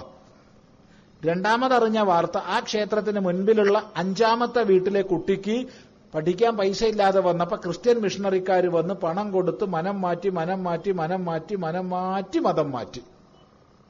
അതുകൊണ്ട് അവിടുത്തെ പ്രസംഗത്തിൽ നമ്മളിത് ശക്തമായി പറഞ്ഞു. അവിടെ കൂടിയ ചെറുപ്പക്കാർക്കൊക്കെ വളരെ ഇഷ്ടമായി. പക്ഷെ പ്രായമായവർക്ക് അല്പം വിരോധഭാവമായിരുന്നു. പ്രഭാഷണം കഴിഞ്ഞ് നമ്മൾ വാഹനത്തിൽ കയറാൻ പോകുമ്പോൾ വാഹനത്തിന്റെ മറവിൽ ഒരു എഴുപത്തഞ്ച് വയസ്സ് കഴിഞ്ഞ ഒരു കൊച്ചുകുട്ടി കുറെ പേരോട് പറയുക ഈ പഹേന ക്ഷേത്രത്തിൽ കയറ്റാൻ പാടില്ല ഇവ നിരീശ്വരവാദിയാണ്. വണ്ടി കയറാൻ പോയ നമ്മൾ ഉടനെ തിരിച്ച് അങ്ങോട്ട് അദ്ദേഹത്തിന്റെ അടുത്തേക്ക് പോയി. അദ്ദേഹത്തോട് പിടിച്ചിട്ട് കൈ പിടിച്ച് ചോദിച്ചു പോയി വരട്ടെ. പിന്നെ അയാളെ സമ്മതം വേണം എനിക്ക് അമ്പലത്തിൽ പോവാൻ? ഇതെന്താ സന്യാസിയെ കയറ്റാത്ത അമ്പലാറ്റ? അങ്ങനെയുണ്ട് അമ്പലം. സന്യാസിയെ കയറ്റാത്ത അമ്പലം കേരളത്തിലുണ്ട്. കയറിയ ശുദ്ധികലശം വേണമെന്നുള്ള അമ്പലമുണ്ട്. അതല്ലല്ലോ. പിന്നെ അയാളെ സമ്മതം വേണം എനിക്ക് ക്ഷേത്രത്തിൽ കയറാൻ. പിന്നെ എന്തിനാ സ്വാമി അയാളുടെ സമ്മതം ചോദിച്ചേ? അയാളല്ലേ പറഞ്ഞത് ഈ പഹേനെ കയറ്റാൻ പാടില്ല എന്ന്. അതുകൊണ്ടാ. പോയി വരട്ടെ എന്ന് ചോദിച്ചു. ഉടനെ കൈ രണ്ടും കൂപ്പി നമസ്കാരം സ്വാമി നമസ്കാരം. ഇതല്ലേ തെറ്റ്. പിന്നിൽ നിന്ന് പഹയെന്ന് പറഞ്ഞാൽ മുമ്പൊന്നും പഹയെന്ന് പറയണ്ടേ? മുന്നിൽ നിന്ന് നമസ്കാരം എന്നാ പറയണ പിന്നിൽ നിന്ന് നമസ്കാരം എന്ന് പറയണ്ടേ? അതല്ലേ ആർജവം? പറഞ്ഞു വന്നത് ഒരു ദുരാചാരത്തെ ചൂണ്ടിക്കാണിക്കുന്ന സന്യാസി നിരീശ്വരവാദിയായി മുദ്ര കുത്തുന്ന നാടായി കേരളം അധപതിച്ചു പോയിരിക്കുന്നു. ഈ സ്ഥിതിയിൽ നിന്നാണ് ഇതിനെ മാറ്റിയെടുക്കേണ്ടത്. ചിന്തിക്കുക. അതുകൊണ്ട് ധൂർത്തുകൾ ആർഭാടങ്ങൾ ക്ഷേത്രത്തിൽ വയ്യേ വയ്യ. ആചരണങ്ങളാണല്ലോ ധർമ്മത്തെ അഥവാ മതത്തെ നിലനിർത്തുന്നത്. മറ്റു മതങ്ങളിൽ ആചരണങ്ങൾ ഏറെക്കുറെ സമാന രീതികളിലാണ് കാണപ്പെടുന്നത്. ഇത് ഏറെക്കുറെ എന്നൊരു വാക്കുള്ളത് കൊണ്ട് സ്വീകരിക്കാം. മറ്റത് നമസ്കാരത്തിന്റെ കുനിയലിന്റെ എണ്ണത്തെപ്പറ്റി പോലുള്ള തർക്കം നിലനിൽക്കുന്നുണ്ടെന്ന് മനസ്സിലാക്കുക. ഇരുന്ന് തുടങ്ങണോ നിന്ന് തുടങ്ങണോ എന്നുള്ളതിന്റെ പേരിൽ എത്ര അടി നടന്നിട്ടുണ്ട്. എന്തിന് രോമത്തിന്റെ പേരിൽ വരെ തല്ല് നടക്കുകയാണ്. ഇതൊരു വലിയൊരു വിഷയമാകട്ടോ ഹിന്ദു സമൂഹത്തിൽ ആവർത്തിച്ച് പറയേണ്ടതാ. പൊതുവെ ഹിന്ദുക്കളും അല്ലാത്തവരും ആവർത്തിക്കുന്ന ഒരു വാക്കുണ്ട്. ഹിന്ദുവിൽ അനൈക്യമാണ് ഹിന്ദു ജാതി ഭേദമാണ് ഹിന്ദുവിന്റെ ഉള്ളിൽ ഏകതയില്ല. ഇതിങ്ങനെ പറഞ്ഞുകൊണ്ട് നടക്കും. എന്തിനാ ഇത് പറയുന്നേ? ആരാ പറഞ്ഞ ഇതൊക്കെ? കുറെ കൊല്ലങ്ങൾക്ക് മുമ്പ് അങ്ങനെയായിരുന്നു ശരിയാ. ഇന്നങ്ങനെയാണോ?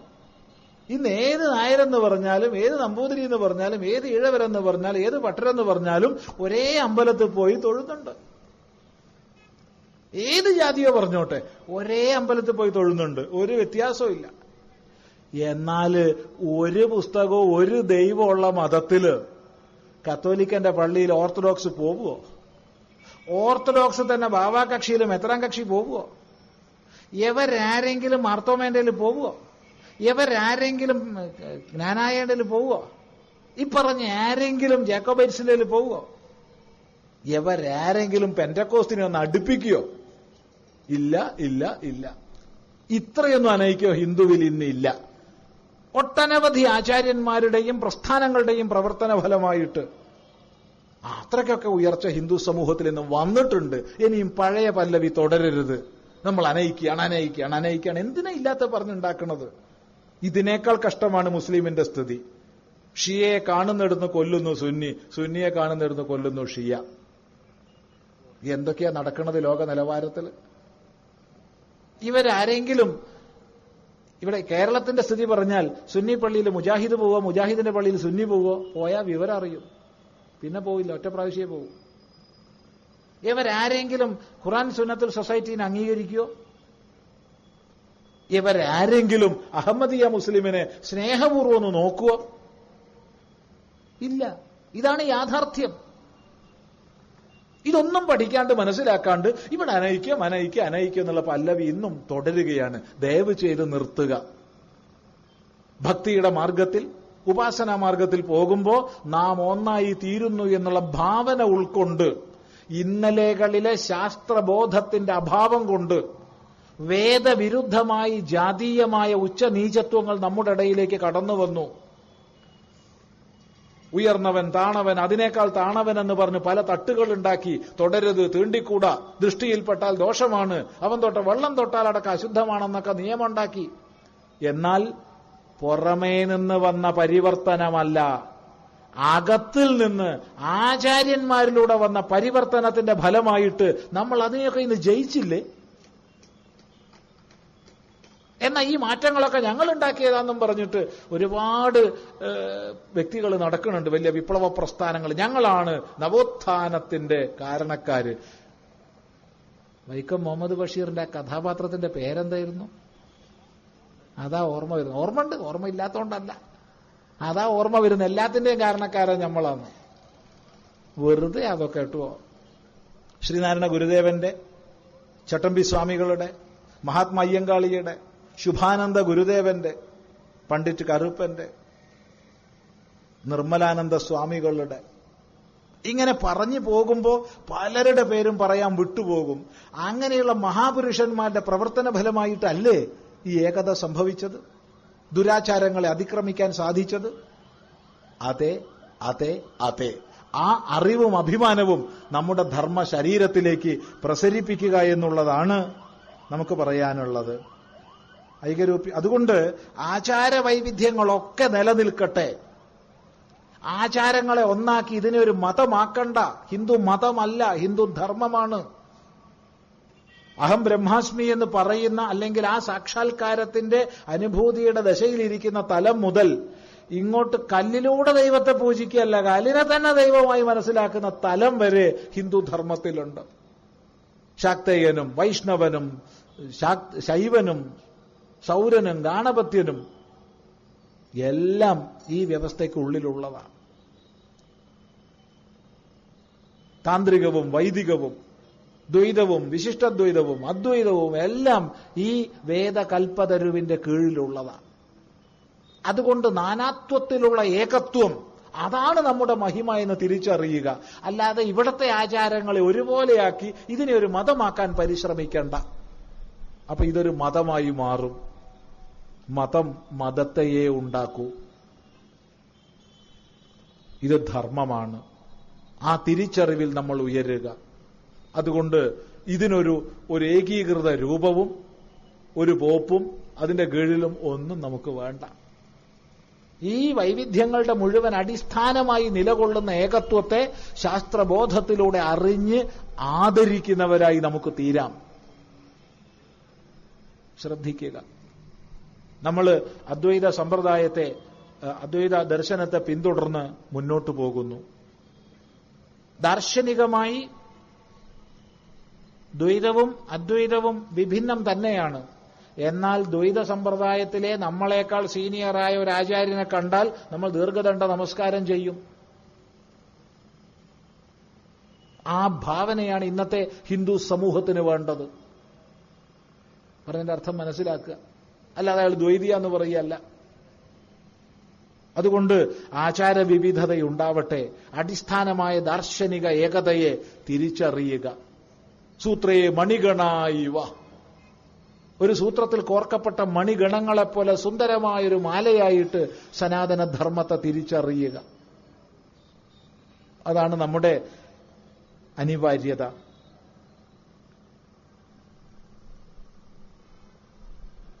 മതേതര അഭിജ്ഞ സമൂഹം മറ്റു മതാചാരങ്ങളെ ഉദാത്തമായും ഹൈന്ദവാചാരങ്ങളെ വികൃതമായും ചിത്രീകരിച്ചുകൊണ്ട് സമൂഹത്തിൽ അവതരിപ്പിച്ചു കാണുന്നു. ഹൈന്ദവ സമൂഹം ഇതിനെതിരെ എങ്ങനെ പ്രതികരിക്കണം? ഇതിനെതിരെ പ്രതികരിക്കുകയല്ല ഇതിന്റെ പൊള്ളത്തരം തുറന്ന് കാണിക്കുക. ഇതൊക്കെ സംഭവിക്കുന്നത് നാട്ടലില്ലായ്മ കൊണ്ടാണെന്ന് മനസ്സിലാക്കുക. അല്ലെങ്കിൽ ഒറ്റ പ്രാവശ്യമേ പറയൂ രണ്ടാമതൊന്നും പറയില്ല. ഇവിടെ ക്രിസ്തുവിന്റെ ആറാം തിരുമുറിവ് വന്നപ്പോ എന്താ ഉണ്ടായത്? മറന്നുപോയോ? അങ്ങ് യൂറോപ്പിലേതോ ഒരാൾ മുഹമ്മദ് നബിയുടെ കാർട്ടൂൺ വരച്ചപ്പോ ഇവിടെ എന്തൊക്കെയാ ഉണ്ടായത്? മറന്നുപോയോ? ഇവിടെ രാമനെ നിന്ദിച്ചാലും കുഴപ്പമില്ല കൃഷ്ണനെ നിന്ദിച്ചാലും കുഴപ്പമില്ല ശങ്കരാചാര്യനെ നിന്ദിച്ചാലും കുഴപ്പമില്ല എന്തായാലും കുഴപ്പമില്ല. ഈ ഒരു ഒരു ഒരു ജാഡ്യം ജഡഭാവം നമുക്കില്ലാതാവട്ടെ. കരുത്തിന്റെ ഭാവം നമുക്കുണ്ടാവട്ടെ. ഭഗവാൻ ശ്രീകൃഷ്ണൻ നമ്മളെ പഠിപ്പിച്ചില്ലേ? യേ യഥാമാം പ്രപദ്യന്തേ താം തഥൈവ ഭജാമ്യഹം. ആരേത് രീതിയിലാണോ എന്നോട് ഇങ്ങോട്ട് സമീപിക്കുക അതേ രീതിയിലായിരിക്കും അങ്ങോട്ടും. ഈ തുല്യദൂര സിദ്ധാന്തം മറ്റേ തുല്യദൂര സിദ്ധാന്തം അല്ലേ ഒന്നുകൂടി പറയാം. ഈ തുല്യദൂര സിദ്ധാന്തം മറ്റേ തുല്യദൂര സിദ്ധാന്തം അല്ലേ നമ്മൾ ഉൾക്കൊള്ളുക. ഇവിടുന്ന് ആ തൂണിലേക്കുള്ള ദൂരം ആറ് മീറ്റർ ആണെങ്കിൽ അവിടുന്ന് ഇങ്ങോട്ടും ആറ് മീറ്റർ തന്നെയാണ് ഈ സമീപനം ഓരോ വ്യക്തിയുടെ ഉള്ളിലും ഉണ്ടാവണം എന്ന് മാത്രം ഈ സന്ദർഭത്തിൽ പറയുകയാണ്. നമ്മൾ ഏഴര കഴിയുമ്പോഴത്തേക്ക് ഇത് ഉപസംഹരിക്കണമെന്ന നിലയ്ക്കാണ് ഏകദേശമൊക്കെ പ്ലാൻ ചെയ്തിട്ടുള്ളത്. സംശയങ്ങളുടെ കടലാസുകൾ എടുത്ത് മറുപടി പറയാൻ നിന്നാൽ ഒരു മാസം കൂടി ഇരുന്നാലും തീരാത്ത അത്ര ചോദ്യങ്ങളുണ്ട്. അപ്പൊ അതുകൊണ്ട് ദീർഘിപ്പിച്ച് പറയുന്നത് അനുചിതമാണ്. ജില്ലയുടെ വിവിധ പ്രദേശങ്ങളിൽ നിന്ന് വന്നവരിവിടെ ഉണ്ട്. അതുകൊണ്ട് സന്ദർഭമനുസരിച്ച് തുടർന്ന് വരുന്ന ധർമ്മസംവാദങ്ങളിൽ സാധ്യതയനുസരിച്ച് ഇത്തരം ഈ ചോദ്യങ്ങൾ എടുക്കും. ഇനി അവിടുന്ന് കൂടുതൽ കൂടുതൽ ചോദ്യങ്ങൾ വരുന്ന പക്ഷം ആശ്രമത്തിലെ മാസികയിലൂടെ ഇതിന് മറുപടി നൽകും എന്ന് വാക്ക് പറഞ്ഞുകൊണ്ട് ഇത് കൂടുതൽ എടുക്കാൻ കഴിയാത്തതിൽ ആർക്കും വിഷമമുണ്ടാവരുത് കാരണം അത്രയ്ക്കധികമുണ്ട് അത്രയ്ക്കധികം ചോദ്യങ്ങളുണ്ട്. സാധിക്കില്ല എന്നുള്ളത് സാമാന്യം ചിന്തിച്ചാൽ എല്ലാവർക്കും മനസ്സിലാവും. അത് അതുകൊണ്ട് ഉപസംഹരിക്കുകയാണ്. ഇവിടെ അങ്ങനെ തുറന്ന സമയത്ത് കണ്ട ഒന്ന് മാത്രം എടുക്കട്ടെ. ഇങ്ങനെ തുറന്നപ്പോ കണ്ടതാ. അഗ്നിക്കാവടി ശൂലം തറയ്ക്കൽ ഗരുഡൻ തൂക്കം മുതലായ ആചാരങ്ങൾ അതിനെക്കുറിച്ച്. അതിനെക്കുറിച്ചൊന്നും കൂടുതൽ പറയാൻ അറിയില്ല. പക്ഷേ ഒന്ന് പറയാതെ വയ്യ. പ്രത്യേകിച്ച് ഈ കൊല്ലത്ത് സംസാരിക്കുമ്പോൾ കാരണം കൊല്ലത്ത് നിന്ന് നമുക്കുണ്ടായ ഒരു അനുഭവം നിങ്ങളുമായിട്ട് പങ്കുവയ്ക്കട്ടെ നമ്മളൊരു യാത്രയിലാണ് വാഹനം നമ്മൾ തന്നെയാണ് ഓടിക്കുന്നത്. കൊല്ലത്ത് ആ മെയിൻ ജംഗ്ഷനിലെത്തിയപ്പോൾ എല്ലാ റോഡും ബ്ലോക്കാ രാവിലെ ഒരു സമയത്താണ് എന്താവോ എന്ന് വിചാരിച്ചു? എല്ലാ റോഡും ബ്ലോക്ക് ആവണമെങ്കിലോ വി വി ഐ പി ആയിട്ടോ വരുന്നുണ്ടോ എന്താ അറിയില്ല. അപ്പോഴതാ ഒരു വാഹനത്തിൽ വലിയൊരുപാട് ഈ ബോക്സുകളൊക്കെ വെച്ച് അനൗൺസ് ചെയ്ത് വരികയാണ്. ഈ വാഹനത്തിന് തൊട്ട് പിന്നിന്റെ പിന്നാലെ ഏതൊരു ക്ഷേത്രത്തിന്റെ പേര് പറഞ്ഞിട്ട് അവിടെ നിന്ന് എഴുന്നള്ളത്ത് വരുന്നു. അനുഗ്രഹ ദർശിക്കുക അനുഗ്രഹീതരാവുക എന്നൊക്കെ പറഞ്ഞിട്ട് എന്താണാവോ നല്ലൊരു സന്തോഷത്തോടു കൂടി നമ്മൾ കാത്തിരുന്നു. അതാ വരുന്നു ഒരു ലോറി. ആ ലോറിയിൽ വലിയൊരു മരത്തിന്റെ ദണ്ട് പഴയ ഏത്തം പോലുണ്ട്. അതിന്റെ അഗ്രത്തിൽ ഇരുമ്പ് കൊളുത്തിൽ തൂങ്ങിയിട്ടൊരു യുവാവ് അരയിൽ തുണി കൊണ്ട് കെട്ടിയിട്ടുണ്ട്. ഈ മുതുകിൽ രണ്ട് ഭാഗത്തും കാരിരുമ്പിന്റെ കൊളുത്താണ്. ഈ ലോറി ഓരോരോ കുഴിയിലും ഇതിന്റെ ടയർ വീഴുന്ന സമയത്ത് ഇതിങ്ങനെ വലിയുന്നത് ശരിക്ക് നമ്മൾ കാണുന്നുണ്ട്. അതിന്റെ ബാക്കിൽ അമ്മേ നാരായണ ദേവി നാരായണ ഹരഹര സുബ്രഹ്മണ്യാവൊക്കെ ജപിച്ചുകൊണ്ട് ഒരു കൂട്ടം ജനങ്ങൾ. എന്താ അവരെ പറയേണ്ടതെന്ന് അറിയില്ല ഓ വല്ലാത്തൊരു കാഴ്ച. ജ്ഞാനമൂർത്തിയാണ് സാക്ഷാൽ ഭഗവാൻ സുബ്രഹ്മണ്യൻ. ആ സുബ്രഹ്മണ്യന്റെ പേരിലാണോ ഇത് നടക്കുന്നത്? അല്ല. യാ ദേവി സർവഭൂതേഷു മാതൃരൂപേണ സംസ്ഥിത. നമസ്തസ്യൈ നമസ്തസ്യൈ. നമസ്തസ്യൈ നമോ നമഃ എന്ന് ഏതൊരമ്മയെ നമ്മൾ വാഴ്ത്തുന്നുവോ ആ അമ്മയുടെ പേരിലാണോ? ഇവിടെ കൂടി അമ്മമാര് പറയട്ടെ ഏതെങ്കിലും അമ്മയ്ക്ക് സന്തോഷാവും സ്വന്തം മകനെ ഇങ്ങനെ കാരിരുമ്പ് കൊള്ളത്തിൽ തൂക്കി കണ്ടാലെന്ന്? സ്വാമി അത് വഴിപാടാണ് ഭക്തി കൊണ്ടാ. എടേ വഴിപാടാന്ന് വെച്ചാൽ വഴിപാട് നേർന്നവൻ തൂങ്ങിക്കോട്ടെ. വേറൊരാൾക്ക് പൈസ കൊടുത്ത് തൂങ്ങിപ്പിക്കണോ? അത് നമ്മൾ രഹസ്യമായി മനസ്സിലാക്കിയത് രണ്ട് ഉടമ്പടി ഉണ്ടത്രേ ഒന്ന് അമ്പലത്തിൽ അറിഞ്ഞും കൊണ്ടുള്ളൊന്നും ഒന്ന് വ്യക്തിപരമായിട്ടുള്ളൊന്നും. ഇങ്ങനെ രണ്ട് ഉടമ്പടിയുടെ അടിസ്ഥാനത്തിലാണ് അത്ര ഇതൊക്കെ തൂങ്ങണത്.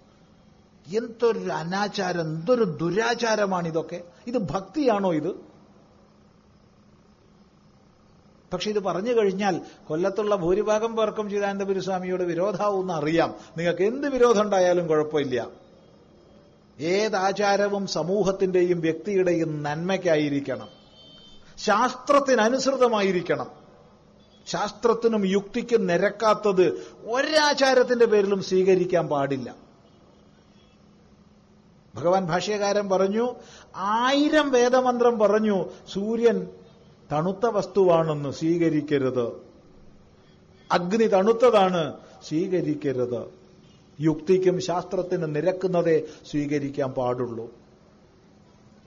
ഗരുഡൻ തൂക്കത്തിൽ യാതൊരു കുഴപ്പമില്ല അത് നല്ലതാണെന്നാണ് നമ്മുടെ അഭിപ്രായം.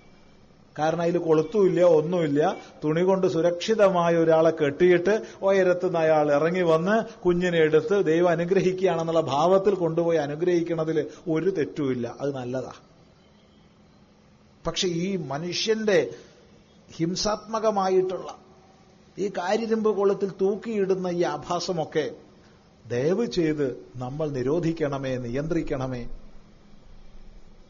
ഇതൊന്നും ശുദ്ധീകരിക്കാൻ പുറമെ നിന്നുള്ള ഇടപെടൽ ഉണ്ടാവരുത്. ഇതിന്റെ പേരിൽ നമ്മുടെ ചെറുപ്പക്കാർ അപഹസിക്കപ്പെടരുത്.